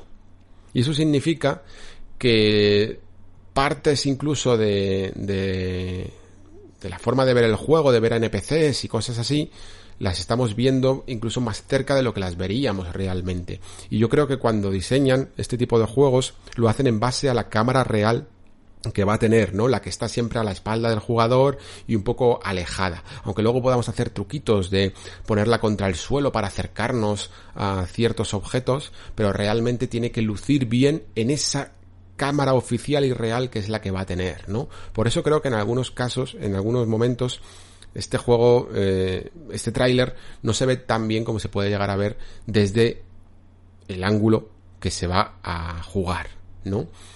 No es que lo esté esculpando, ¿vale? Pero sí que os digo que si me, dan si me dan a elegir, si me dicen que prefiero, prefiero mil veces un juego que tenga eh, menos mmm, potencia técnica, por decirlo así, por estar utilizando un motor un poco más antiguo, menos pulido y más diseño artístico. O sea, yo prefiero esto mil veces a que, yo que sé, a que esta imagen tenga una iluminación de un Real 5, eh, un ray tracing perfecto en su luz y si luego la luz no me la saben poner bien, donde debe de incidir y ese tipo de cosas, ¿no? A mí es una de las cosas que más me gusta de Front junto al diseño también de sus mundos y de sus enemigos, que creo que le da sinceramente mil vueltas a, a casi el 90% de muchos juegos del estilo, ¿vale? Y eso que hay algunos diseños, como este de las vasijas con patas y con brazos, que a mí personalmente no es lo que más me gusta, aunque le da siempre ese aspecto gracioso, pero... Y, y, a lo mejor encima pueden llegar a ser los enemigos más terribles, pero bueno, siempre los tienen contenido, siempre suelen ser poquillos enemigos que son así planos como estos en los que vemos que estamos metiéndonos en lugares muy oscuros, muy cavernosos y sin la sin el cielo encima de nosotros, yo creo que nos aseguran que, que va a haber variedad de escenarios, ¿vale? Y que esto no es un mundo abierto tradicional. Que cuando nos lleguemos a, ese punto caliente en el que nos encontramos un castillo, un bastión, eh, una catedral o lo que sea, ahí, ahí es donde va a empezar el diseño de niveles clásico de Front Software. Por lo, cual, por lo tanto, es como tener una especie de 2 por 1 ¿vale? Os hablaba de brazos antes, y aquí tenemos otro ejemplo de ello. Eh, es un enemigo que quedaros también con él, eh, os lo describo porque me hace mucha gracia, parece una especie de 100 pies, pero tiene como 6 brazos, con el pecho como abierto, eh, bastante asqueroso, la verdad, casi como ese dragón eh, no me acuerdo cómo se llamaba, el dragón abierto de, Dark Souls 1, se me ha ido el nombre ahora. Y, y sobre todo, que aparte de este amasijo de brazos que tiene, tiene en la cabeza una corona, ¿vale? Y esto probablemente a los que hayáis visto mil veces el anterior tráiler de Elden Ring o incluso este, ya os irá sonando, ¿no? Pero como os decía, es que no sé qué le pasa a este juego con el tema de los brazos. Lo más destacable del enfrentamiento contra este enemigo es quizá un ataque que le hace que, que parece como el clásico ataque visceral o, el que se puede hacer también como backstab, pero que se hace frontal, ¿no? En un momento en el que le puedes llegar a aturdir al enemigo, se queda en un momento, pues eso, aturdido y aprovechas para hacer un, un ataque casi definitivo, ¿no? Que le, que le haga muchísimo, muchísimo daño, pues esto parece que también se va a poder hacer en Elden Ring. Vale, y llegamos a uno de esos bastiones que, que os decía que os decía antes. Y este tiene un diseño brutal. Como veis además en la imagen o los que hayáis visto el tráiler que lo estáis escuchando está como medio derruido por algunas de sus torres por la torre de la izquierda no pero además es que está derruido de una manera bastante curiosa porque tiene como una una forma no eh, como de garras eh, como si algo lo hubiera atravesado y a lo mejor, evidentemente, no son garras, sino que es fuego de dragón, ¿no? Esto casi parece un homenaje a, a los que conozcáis Juego de Tronos, ¿no? A Harrenhal, esa fortaleza eh, inexpugnable que al final terminó destruida por fuego de dragón, que era lo único que podía eh, romper sus defensas, ¿no? Parece como si hubiera habido una pasada de dragón y el fuego, pues hubiera ido destruyendo todas sus parte de su, de su empalizada, ¿no? de, su, de su fachada exterior y de sus torres. Y aquí tenemos un enfrentamiento, no sé si con un enemigo que será más eh, básico o más de jefe final, yo creo que será más jefe final quizá, o quizá como empezó a incorporar cada vez más, con, sobre todo con Sekiro, eh, esta especie de jefes intermedios, ¿no? Que no tienen por qué ser a lo mejor un jefe de barra, no un jefe final de área, pero que sí que va a tener su, su mecánica y es un poco más singular. Y bueno, la verdad es que el diseño de este enemigo me flipa bastante porque tiene como también como una especie de cuernos de cabra que le salen como protuberancias, como si fuera una especie de virus mm, parecido quizá a los al córdiceps este de, las tofás, ¿no? Pero luego sobre todo la capa raída con los jirones, con lo... Es que, es que me, parece increíble. Eh, es esta forma que tiene mm, From, y yo sé que aquí lo estáis viendo un poco comprimido, pero de hacer unos diseños que realmente dicen algo, ¿vale? Si lo veis sobre todo en, en fotos, los diseños de los enemigos, en las imágenes que han salido que tienen muy buena calidad, es que es increíble. Es que para mí este enemigo tiene un trabajo, pero muchísimo más brutal que hacer el clásico enemigo humano, ¿no? De, cualquier juego. Y lo vais a ver que es una constante. Evidentemente hay bastantes enemigos humanos en este juego, por supuesto. Pero es muy... relativamente más sencillo, ¿no? Hacer un enemigo humano en el que puedes eh, utilizar una captura de movimiento, ¿no? Y utilizar a un personaje que le anime todos los ataques en un estudio, ¿no? De mocap que hacer enemigos que tienen 27.000 brazos, como vemos en este juego, o que son, no son tan antropomórficos, ¿no? Que tienen cosas especiales, si le tienes que animar la cola, o le tienes que animar cuatro brazos a la vez, ya tienes que empezar ahí a retocar, ¿no? A retocar keyframes casi, y, y empezar a, a hacer algo un poquito más artesanal. Yo creo a ver, evidentemente yo no trabajo en esto ni, ni sé tanto de diseño y si alguien lo está escuchando pues que me corrija, evidentemente. Pero creo que es más desafiante hacer un enemigo que se distancia un poquito más de lo antropomórfico en el momento en el que tiene algo especial, ¿no? Como este, por ejemplo, que tiene una cola o como el enemigo que vemos después que tiene varios brazos, ¿no?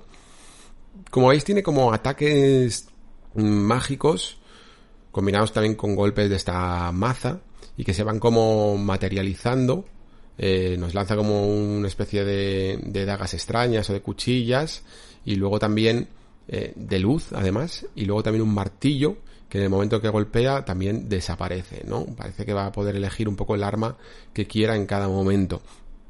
Y nosotros también tenemos espada de alma. La vamos a llamarla así porque por el tráiler filtrado también vimos que, que, este juego compartía bastantes hechizos con la saga Souls, ¿vale? No sé si luego tendrán los propios nombres o si habrá ido variando porque este hechizo que ahora mismo no me acuerdo muy bien cómo se llamaba, que salen las cinco bolitas estas de flechas de alma que van automáticamente al, al enemigo, eh, se vio en ese tráiler filtrado, aquí no se ha visto y ese, es, bueno, eso sí que ya es directamente una referencia muy muy directa al universo de Dark Souls, ¿no? Si también también se puede hacer ese tipo de hechizos aquí. Eh, más conexiones todavía con, con ese universo, ¿no? Vale, pues seguimos un poco avanzando en el tráiler. Realmente tengo un poco que comentar ya de, de estas, de lo que viene a continuación. Simplemente son eh, algunas partes más del mundo abierto. Y luego pasamos a eso que os comentaba antes, ¿no? Del, del caballo o del cabrallo que, que pega unos saltos inmensos, ¿no? Entiendo que ciertos momentos, y no todos, ¿no? Impulsados por esta especie de, de torbellino que te impulsa hacia arriba, es los que podemos hacer los saltos más grandes. Es decir, habrá saltos que podremos hacer más normales, ¿no? Con el caballo y luego habrá impulsos, ¿no? Y estos impulsos solo se podrán hacer en estos círculos para poder sortear algunas eh, montañas, sobre todo, o incluso a lo mejor llegar a algunos puntos un poco más complicados del mapa. Esto se hace, yo diría, por mucho que de nuevo tengamos que recurrir a la fantasía para creernos cosas que no hacen evidentemente los caballos, ni siquiera los que tienen forma de cabra, para agilizar la navegación del mundo abierto. Es un poco lo que os comentaba antes, ¿no? Cada estudio tiene su perspectiva, incluso dentro de la propia Ubisoft con Assassin's Creed tienen la suya propia. ¿Cuántas veces os he hablado aquí de esas diferencias entre Origins o ahora también Valhalla y, y Odyssey en la forma sobre todo de navegar con, con el caballo, ¿no? El caballo, bueno, incluso de escalar. Eh, la forma que tiene de escalar Cassandra y, y de montar en el caballo que te puedes incluso lanzar desde la montaña más alta y el caballo lo único que hace es hacer como que cojea un poquito y luego sigue para adelante es mucho más irreal hasta el punto de que podemos hacer hasta un mortal para adelante consiguiendo desbloquear una habilidad que nos permite bajar la montaña de un golpe, o sea, de un salto, perdón, mientras que en Origins intentan llevar, en Monreal normalmente intentan llevar un aspecto un poquito más realista y nos hacen en el fondo animaciones mucho más lentas, mucho más trabajadas, eso sí, pero mucho más lentas, eh, descensos de montañas, teniendo que tener mucho cuidado de dónde bajamos porque nos podemos matar. Esto creo que incluso en Valhalla se veía mucho mejor, en la primera zona incluso donde estábamos en Noruega, que, podíamos subir algunas montañas y descenderlas. Y, y tiran más por el realismo cada una de estas partes no es que sea intrínsecamente buena o mala, es que sencillamente eh, responde a qué quiere conseguir el, el desarrollador. Si quiere que sea algo más realista, que involucre más al jugador, o si quiere que directamente puedas moverte por ese mundo más rápido. Creo que From ha elegido esta última opción, ¿no? Movernos por el mundo más rápido, aunque tenga que solucionar un problema como la verticalidad con estos momentos de, en los que te impulsas con el caballo tan, tan curiosos, ¿no? Tan irreales. Hay una parte después interesante, después de este pedazo de salto, que es este salto que hace el, el personaje en el que ya cambia de la clase de caballero a una más ágil que lleva una especie de cimitarra eh, y una especie de bandana que no sé si le tapa los ojos o solo la frente, yo creo que solo la frente, pero es que es bastante larga y que nos demuestra también pues que vamos a tener mmm, clases muy ágiles incluso con una pedazo de animación muy muy llamativa en el que pega un corte vertical y luego da un mortal hacia atrás, ¿no? Parecido quizá a, esa, a esos movimientos de como le llamaban Weapon Arts, ¿no? En Dark Souls 3, en el que además esta, esta animación hacia atrás, no sé si en Dark Souls 3 era hacia adelante, pero me recuerda un poco al arma que hacíamos con la espada de los caballeros de Farron, ¿no?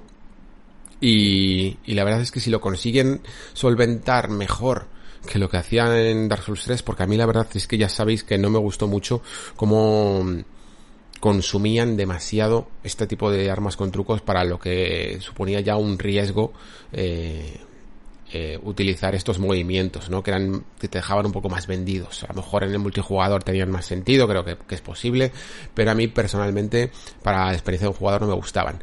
Mm, hay que volver un poco para atrás porque este salto no se da mm, simplemente desde el suelo, sino que si paramos bien el trailer vemos que el que lo hagamos desde el propio caballo, ¿no? Podemos saltar igual que en Sábado de Colossus desde el propio caballo, que además en el momento en el que abandonamos la aventura, lo veis, eh, salta el personaje y el caballo va desapareciendo, ¿no? O sea que lo podemos utilizar y no hay ningún problema, podemos saltar incluso, es que me, me, me imagino perfectamente pegando un salto en un risco y en mitad del risco pegar un salto desde el caballo, el caballo desaparece y llegamos al otro lado, por ejemplo, alguna cosilla así.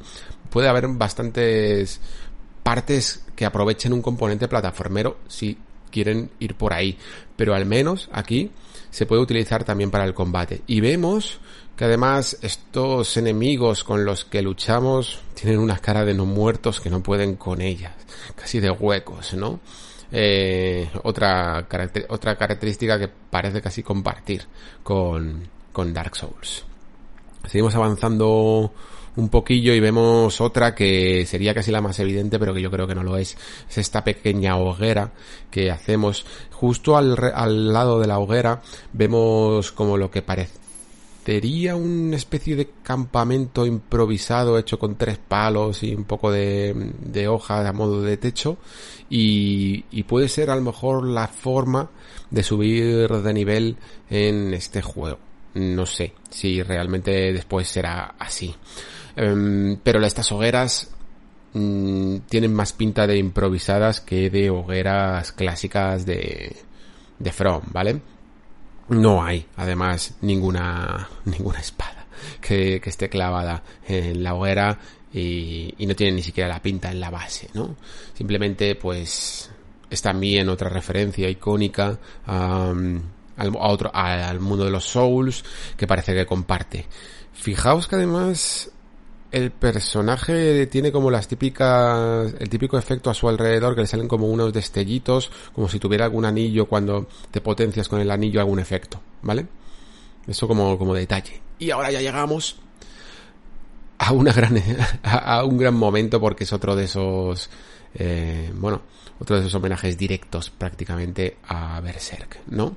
Eh, no es que sea exacto, ¿no? Porque la armadura de, de Berserk es una armadura, al fin y al cabo, que tiene sí una forma lobuna, mientras que esto es curioso porque es como una capa que nos transforma en, en una especie de hombre lobo.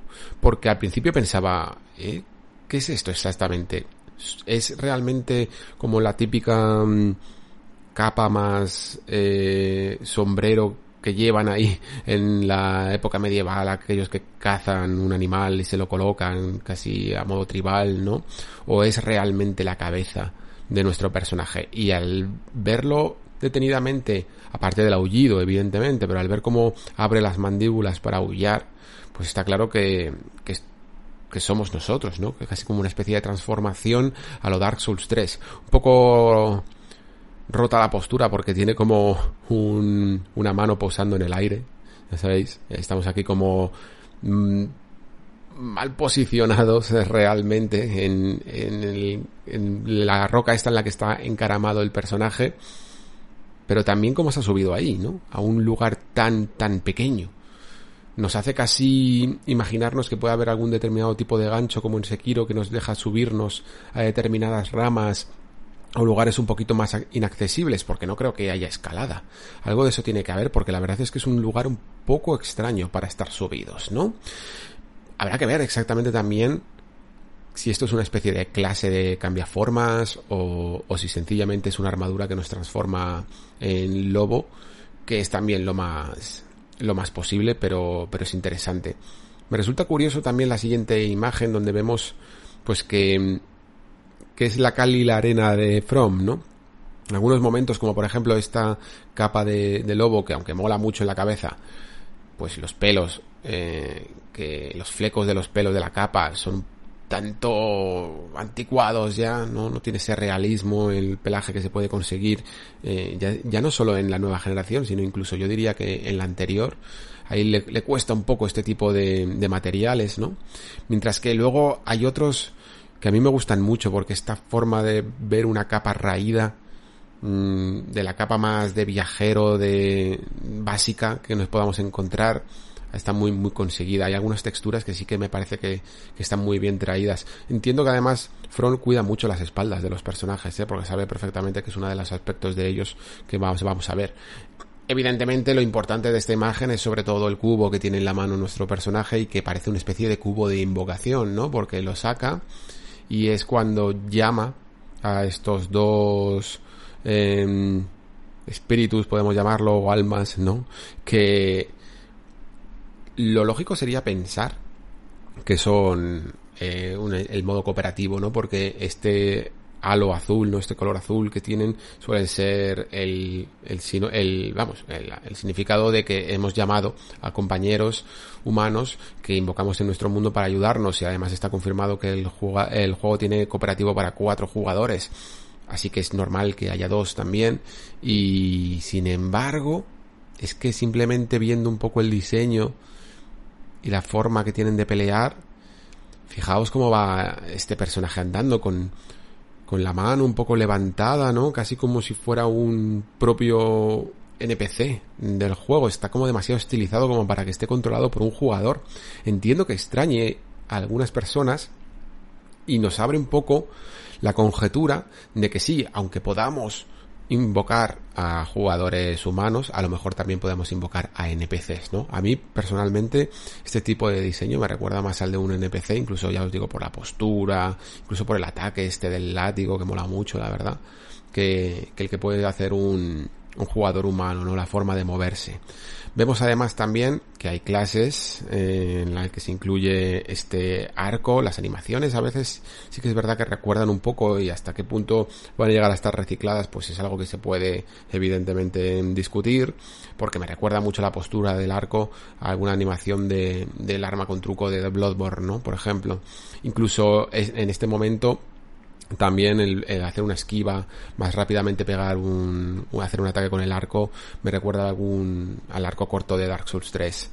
Me gusta mucho aquí esta, este combate que hay porque mmm, hay mucho que está sucediendo en pantalla. Lo primero, vemos cómo funcionan un poco las, las esquivas con la voltereta tradicional de un Dark Souls, pero también vemos que, que si este NPC o personaje humano está manejando un látigo, lo más probable, que además mola bastante el ataque del látigo, lo más probable es que nosotros también podamos utilizar un látigo. Hay una animación aquí un poco raruna, fijaos, es el momento en el que se conjuga este ataque que está haciendo el enemigo con con el del látigo y vemos ahí un cambio en el que no hay una transición muy orgánica de, de una a otra y queda un poco raro, ¿no? Estas son cosas que a lo mejor sí que se podrían cuidar un poquito más, es complicado, esto del tema de las animaciones que se conjuguen en diferentes posiciones debe ser todo un maldito mundo, la verdad. Y hay a veces que, que algunos motores las permiten hacer de maneras muy, muy orgánicas y hay otros que, que les cuestan. Pero es que fijaos, curiosamente tenemos el caso contrario, que, que es que nuestro nuestro sin luz pega una voltereta y la transición de la voltereta a rápidamente poner el arco en movimiento y disparar es fantástica, ¿eh? Está súper lograda. Súper lograda. Parece que lo hace, vamos, o sea, que de una manera súper natural, como si, como si el esquive no fuera un botón y luego atacar otro, sino que esto fuera una especie de movimiento, ¿no? Que, que tuviera en cuenta. La verdad es que está muy, muy logrado. Y además, es un ataque completamente distinto a esta, a la primera flecha que lanza, ¿vale? Que está como más cargada, mientras que esta es más de respuesta. Esta, esta última. Me gusta, me gusta la verdad que se notan todas las clases muy útiles, eh, muy evolucionadas y a mí personalmente me cuesta ahora mismo elegir cuál me gustaría ser porque veo algunas de caballero que me gustan, el arco siempre me gusta, pero es que la de la ágil de momento me tiene también muy contento. Mm, sinceramente. No sé hasta qué punto podremos ir probando en una misma partida diferentes builds, pero ojalá se pueda hacer porque porque lo disfruto más eh, que simplemente al principio la primera partida me gusta un poco experimentar y no tener la sensación de que me pierdo cosas. Llegamos al dragón. Lo que os comentaba antes, este dragón parece como si estuviera dentro de ese cráter. Si os fijáis un poco en la composición de los colores de esta imagen con las rocas detrás, recuerda un poquillo a esta imagen que vimos al principio, ¿no? En el que os decía que parecía un cráter con el cielo un poco amarillo. Eh, de las nubes y tal, y eh, las rocas picudas con echando un poco de humo como si hubiera lava al otro lado, ¿no? Pues esto del dragón me recuerda un poco como si dentro de ese cráter que además hay como una especie de templo un poco parecido al que había en Izalith, yo diría, Mm, recuerda, recuerda un poco a la zona. Y tenemos además un dragón con todas las de la ley, ¿eh? lo que os comentaba antes, un dragón de con las cuatro extremidades, ¿no? Y un dragón de cuatro alas que escupe fuego. Y parece que es una tontería, pero es que realmente, aunque muchos dragones de Dark Souls pudieran llegar a escupir fuego, pero los, pero tener una pelea mmm, buena contra un dragón escupe fuego en Souls ha habido menos de las que parecen, ¿eh? Porque siempre parecían más de puzzle, ¿no? La que teníamos en Dark Souls 1 con el dragón del puente. Eh, la que teníamos en Dark Souls 3 en el pico archidragón, ¿no? Mientras que los otros dragones a los que nos hemos enfrentado no escupen tanto fuego como otras sustancias. Así que me apetecía, la verdad, una pelea con un dragón un poco más tradicional que nos vaya persiguiendo con estos ataques de fuego, mientras que nosotros además, en ocasiones, eh, puede que tengamos que luchar a caballo, y eso mola, mola bastante ver cómo está un poco integrado el caballo, incluso a lo mejor sencillamente sirve para poder cogerle la espalda bien al rival, o incluso para pegar algunos saltos que nos posicionen bien. Es curioso que un enemigo que suele ser en estos juegos tan débil al elemento rayo, aquí sea el que invoque eh, los rayos y nos ataque con ellos. Pero más curioso aún es esto que estamos viendo aquí, que es el salto, un salto normal con nuestro caballo, ¿no? Con nuestro caballo. Y ahí, en ese punto, vemos que hay como una especie de efecto azul, ¿no? como si y que nos permite, se cambia justo el frame, pero nos permite los suficientes cinco fotogramas para darnos cuenta de que hay un doble salto. Hay un doble salto y además aquí también incluso mm, como anécdota podemos empezar a ver que tenemos una armadura muy parecida a la armadura de caballero de élite de Dark Souls, ¿vale?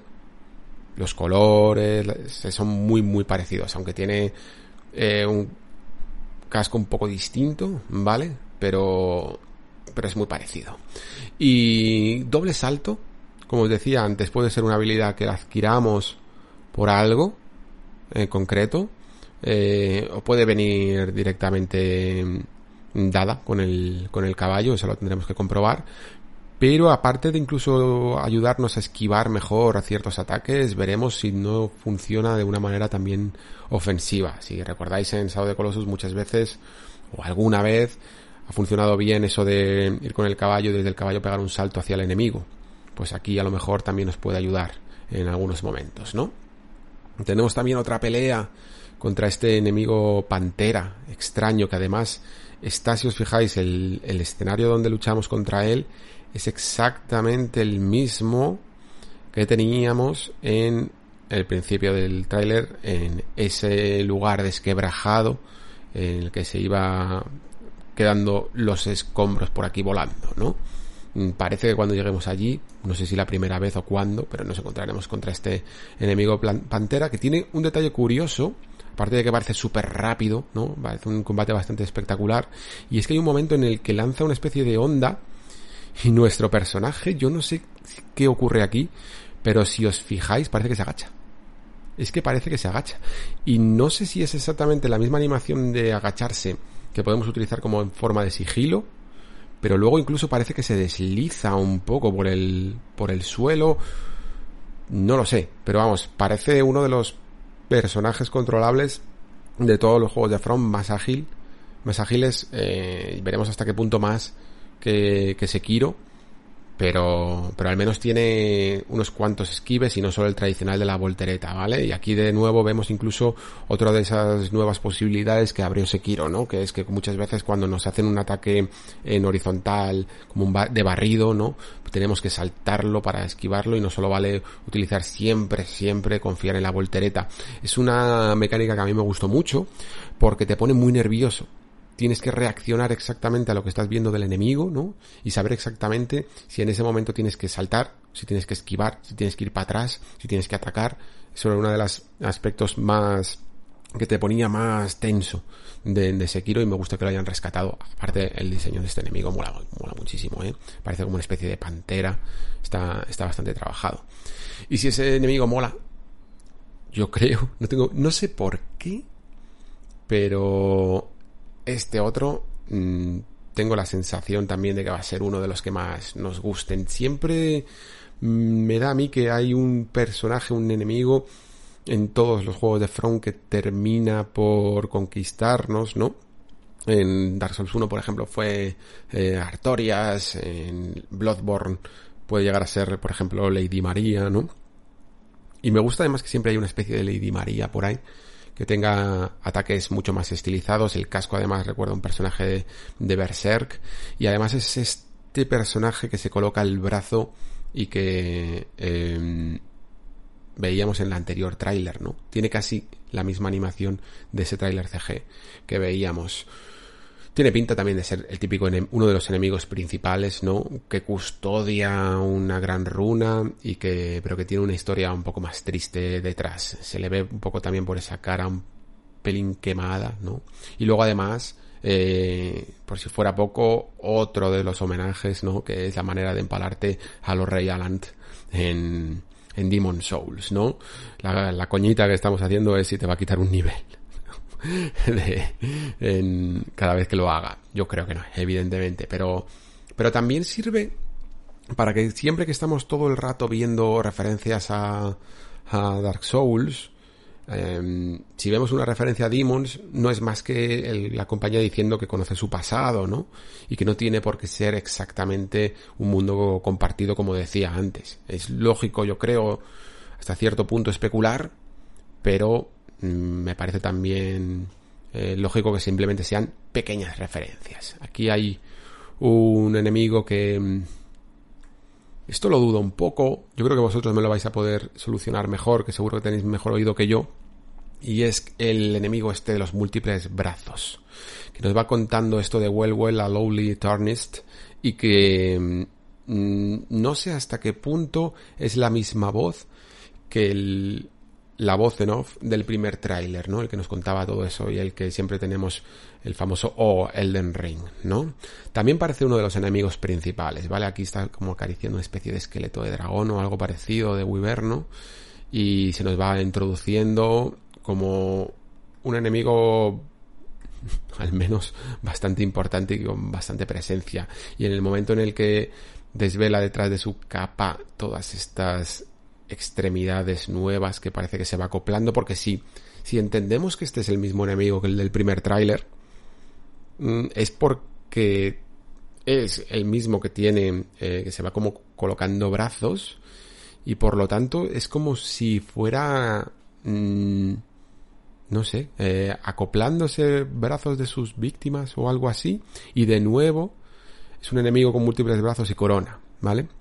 No sé si es que el otro enemigo que era más básico está un poco en la misma área que, que, este o es una especie de experimento o alguna cosilla así, pero yo entiendo que este es un lord de estos, ¿no? Que posee también una gran runa y por lo tanto un gran poder. Y además mola mucho que nos hable tanto, ¿no? Que estos personajes no sean sencillamente descubrir solo su lore a través de eh, objetos y descripciones, ¿no? Sino que nos hablen directamente, nos reten y, y como decía antes también, ¿no?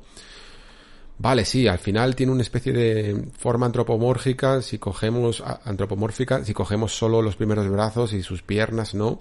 Y puedes utilizar algo ahí de captura de movimiento, pero al final todos estos brazos de aquí los tienes que ir animando poco a poco, este hacha supletoria que tiene también por aquí, y me parece una locura, de verdad.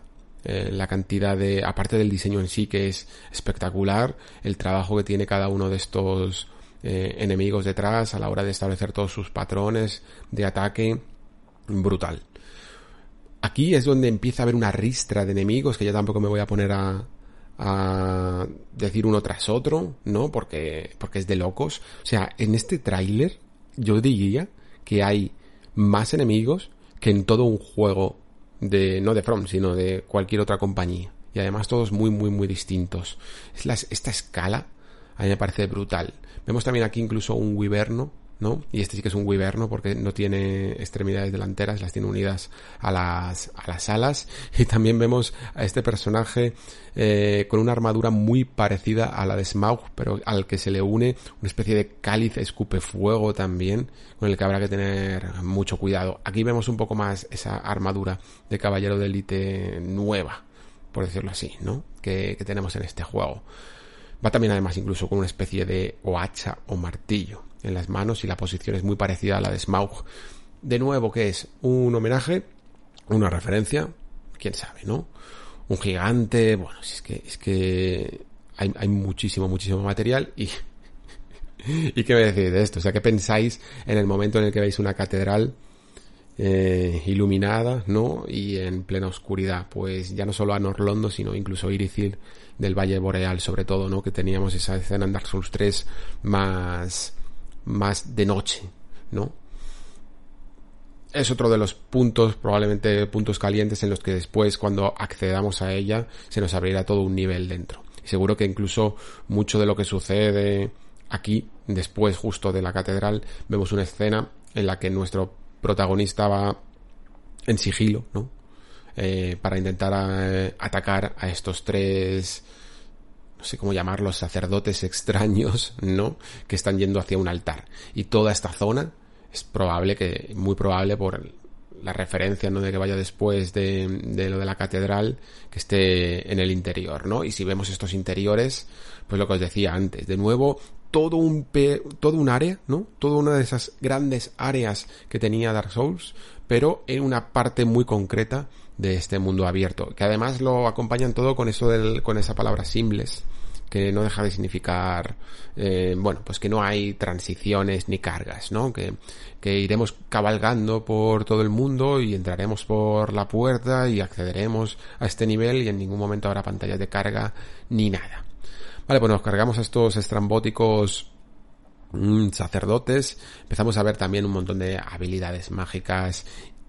Una de ellas incluso se le hace a uno de estos enemigos que os decía antes que tiraban del carro, ¿vale?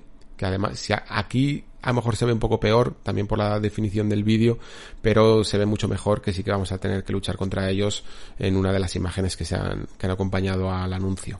Vemos una especie también de animal tipo alce, tipo reno que vuela y, un personaje, una build de personaje con garras y con un casco redondo que también vemos eh, que se le puede, supongo que será el equipo que suelta uno de los enemigos que se han visto en las imágenes. En el trailer no se ve, pero lo podéis ver en una de las imágenes, ¿vale? Y vemos también un personaje bastante peculiar, que además sirve bastante de muestra, aquí si queréis lo puedo ampliar un poquillo, de lo que os comentaba antes, ¿no? De que hay mm, aspectos un poco técnicos de la parte de, del trabajo de Front con su motor, que es como en plan, mira, casi, casi no tiene una textura muy definida. ¿Os acordáis de la capa raída que os decía antes, la definición que tiene? Y sin embargo, este personaje casi no tiene definición en su túnica, ¿no? Y, y sin embargo, estas piedras que hay eh, un poco aquí eh, tienen muchísima más texturización que el propio personaje. Y esto es probable que sea por lo que os comentaba antes de la cámara porque no vamos a tener nunca este plano tan cercano a no ser que utilices el modo foto en el caso de que lo haya. Em, seguramente tengamos el típico ángulo de una cámara detrás del personaje más alejada y no hace falta que tengamos a este personaje tan cerca para que cante tanto su textura no el personaje en cuestión y el hecho de que se arrodille ante él casi parece como si fuera mm, el típico que nos da un pacto ¿no? en Dark Souls o algo así. No sé si nos podrá hacer subir de nivel o nos dará un pacto o alguna cosilla, ¿no? Parece ese tipo, ese tipo de personaje. Y aquí vemos un momento en el que vemos a esta reina sentada en su silla, custodiada por un caballero con una espada con una gran espada, un escudo muy grande también y un casco con una especie de alas metálicas a los lados, ¿no? Y en el fondo, la imagen de un rey, que yo entiendo que pues, lo más probable sería que todos pensáramos win, win. No tiene por qué. Además, en el fondo, el hecho de que sea, pues casi todos los reyes se representan así, con el pelo canoso, con barba, y no tiene por qué ser win. Además, yo estaba mirando y no se parece, ¿vale? Pero nos fijamos más quizá en la reina, por eso que os comentaba antes, de la descripción de la página oficial en el que se hablaba de eh, lo, de las tierras intermedias gobernadas por la reina Márica, la Eterna, ¿vale? Y los descendientes de Márica, todos semidioses. Puede ser esta reina que tenemos aquí, que se ha quedado gobernando pues, el, solitario porque el rey mm, desapareció o ya no está. Fijaos también en el caballero, pues lo vamos a ver eh, a continuación, ¿vale? Tenemos también una especie de biblioteca que recuerda un poco al gran archivo, ¿no? De Dark Souls 3. La gente ha buscado también incluso algún poco de referencias más eh, de Berserk con esta especie de corona extraña como ese caballero de la calavera, ¿no? De Berserk. Uno de estos monstruosidades extrañas que también vemos en Dark Souls 3, que es una mano llena de dedos. Esto que parece una cabeza que nos persigue llena de fuego, pero que en el fondo es un carro. Si lo vemos aquí, es una, parece una típica trampa, ¿no? En un lugar estrecho en el que nos va a perseguir algo que si no lo hemos detectado a tiempo, pues, eh, vamos, este personaje estoy seguro de que se va a comer este ataque, ¿no? Y luego tenemos este ojo que casi parece de Resident Evil. Y que no sé si es un ojo, parece más un cíclope, ¿no? Si esto fuera una nariz también y, una especie de cíclope. No es un plano cerrado en un ojo, sino que este personaje parece que solo tiene un ojo, ¿vale? Y por lo tanto tampoco es este que tenemos aquí, que parece una especie de vikingo no muerto con barbas rojas. Montón, un montón de enemigos, como os decía antes. Es flipante la cantidad de enemigos que están mostrando. Este es el mismo caballero que veíamos antes, chicos. No sé si lo veis. Tiene el mismo escudo con esta protuberancia, la misma espada y las mismas alas metálicas al lado del casco, ¿no? Pero sobre todo, yo creo que incluso con la protuberancia esta que se ve en el, en el escudo queda más, queda más claro, ¿no? Que aquí también, aquí también aparece. Por lo tanto, estamos luchando contra los caballeros de esta reina, ¿no? No sé exactamente si esta reina va a terminar siendo el enemigo final, por decirlo, por decirlo así, ¿no? Y aquí tenemos de nuevo a este, este enemigo de múltiples brazos, que yo no sé si es que nos enfrentamos aquí a él, o bien es que nos va persiguiendo, pero a mí me, da, no sé por qué, que este enemigo va a ser bastante, bastante importante o alguno de los enfrentamientos más, más interesantes. Fijaos también qué pedazo de salto damos para llegar a él. Y también podemos incluso llegar a pensar si este enemigo, ¿no? no deja de ser este rey que tenemos aquí, ¿vale? Pero eso ya es mucho conjeturar, pero es que hay muchas coronas en este juego, ¿vale? Y bueno, pues esto es un poco el, el tráiler. La verdad es que aquí me lo parece menos este rey, ¿no? Porque no tiene la barba ni nada. Y se le ve bastante bien la cara. Es un diseño flipante. No sé si habéis visto la imagen que, se, que, acompaña al tráiler con este enemigo. Tiene una cantidad de detalle. Me parece un diseñaco de los mejores que he visto en, incluso en, en todo From Software, ¿eh? No solo en el tráiler. Brutal. Con este especie de brazo que también me recuerda un poco a Resident Evil. Bueno, pues hasta aquí, un poco, el tráiler. En la cartela final, donde se ve el logo y los logos también de las plataformas, vemos además a nuestro personaje clavando la espada, casi con la misma postura que es el Lord of Thunder, ¿no? De Dark Souls 3. Supongo que será otra referencia más de que no tienen por qué compartir el mundo. 21 de enero de 2022 es una fecha que, joder, ilusiona, ¿eh? Porque todo el mundo yo creo que estaba pensando, ya verás, sin fecha, eh, o muy, muy a largo plazo, porque este año ya era muy complicado. Sabéis que yo siempre mantuve la fe en que el juego saldría este año, y me he equivocado por 21 días. Y esto es porque aplicando un poquito, un poquito la lógica, eh, os, comenté que al final el retraso que estaba teniendo el juego, por lo que se comentaba, tenía mucho que ver con la pandemia, ¿no? Y por, el nuevo, por la logística que tenían que habituarse en Front Software para sacar un juego que ya estaba bastante, bastante avanzado, según se comentaba, ¿no? Y por lo tanto, lo lógico era que de las fechas previstas que había en su momento, se retrasara lo mismo que se estaba retrasando por la pandemia, ¿no? Es decir, unos 6, 7, 8 meses de, de, lo que estaba, de lo que era el plan inicial. Y por lo tanto a mí me da una fecha de, de entre, de más o menos noviembre de 2021. Pues al final nos hemos equivocado por dos meses, prácticamente, ¿no? Pero no creo que sea una fecha puesta un poco por, eh, provisionalmente. No creo que sea la típica que después se retrasa. Joder, por favor, espero no equivocarme, de verdad, que es muy, muy ilusionante esta fecha. Pero recordemos que aunque enero sea un mes raro para lanzar un gran lanzamiento, han salido grandes lanzamientos en enero, ¿vale? Ha salido Resident Evil 2, Resident Evil 7, creo que también, y Dying Light, por ejemplo, que también salió, no sé si en 2014 fue, en enero de 2014 o de 2015. Han salido juegos en enero, ¿eh? No es una rara avis. Y esto ha sido un poco el análisis del Elden Ring. Seguro que ahora me he dejado un montón de cosas, porque cuando fui apuntándolas y tal, pues es muy probable que haya algunas se me hayan dejado y otras las he omitido voluntariamente para que los que estéis escuchando pues había cosas que tenía que señalar o ampliar mucho en, el vídeo y no quería que os sintierais un poco alienados. Así que nada, este ha sido un poco el análisis, al final se me ha ido bastante yo creo de la hora. Espero no haberos dado mucho la tabarra y que estéis tan ilusionados como yo con Elden Ring. A modo de conclusión, pues decir un poco lo mismo. Si hay que abrir un poco el debate sobre si esto es un Dark Souls o si incluso, más allá de si es un Dark Souls, o no, o es un mundo distinto que yo de momento puedo creer que sí que lo es, sobre todo por el trabajo de Martin. Decir que, a ver, eh, evidentemente que recuerda mucho al trabajo previo de Front.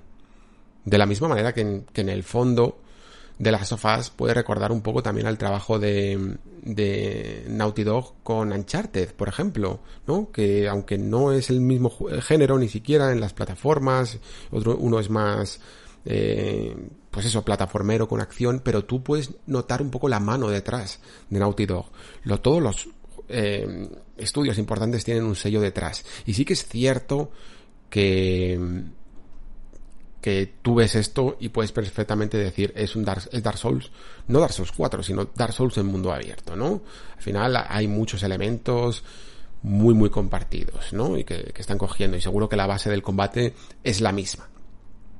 Pero creo que en una compañía como From, que incluso saliendo, después de Dark Souls ha sacado Sekiro, que tuvo un combate bastante distinto y una ambientación completamente distinta, Sekiro lo mismo, ¿no? Que fue más allá en el combate ofreciendo una fórmula distinta, y también una ambientación distinta, creo que hasta cierto punto se le pueden, no, la palabra no es perdonar, ¿no? Pero creo que se puede aceptar que la gran, el gran protagonista de este juego no sea cambiar tanto el diseño con respecto a lo que ya han hecho en otros trabajos, sino su estructura, ¿vale?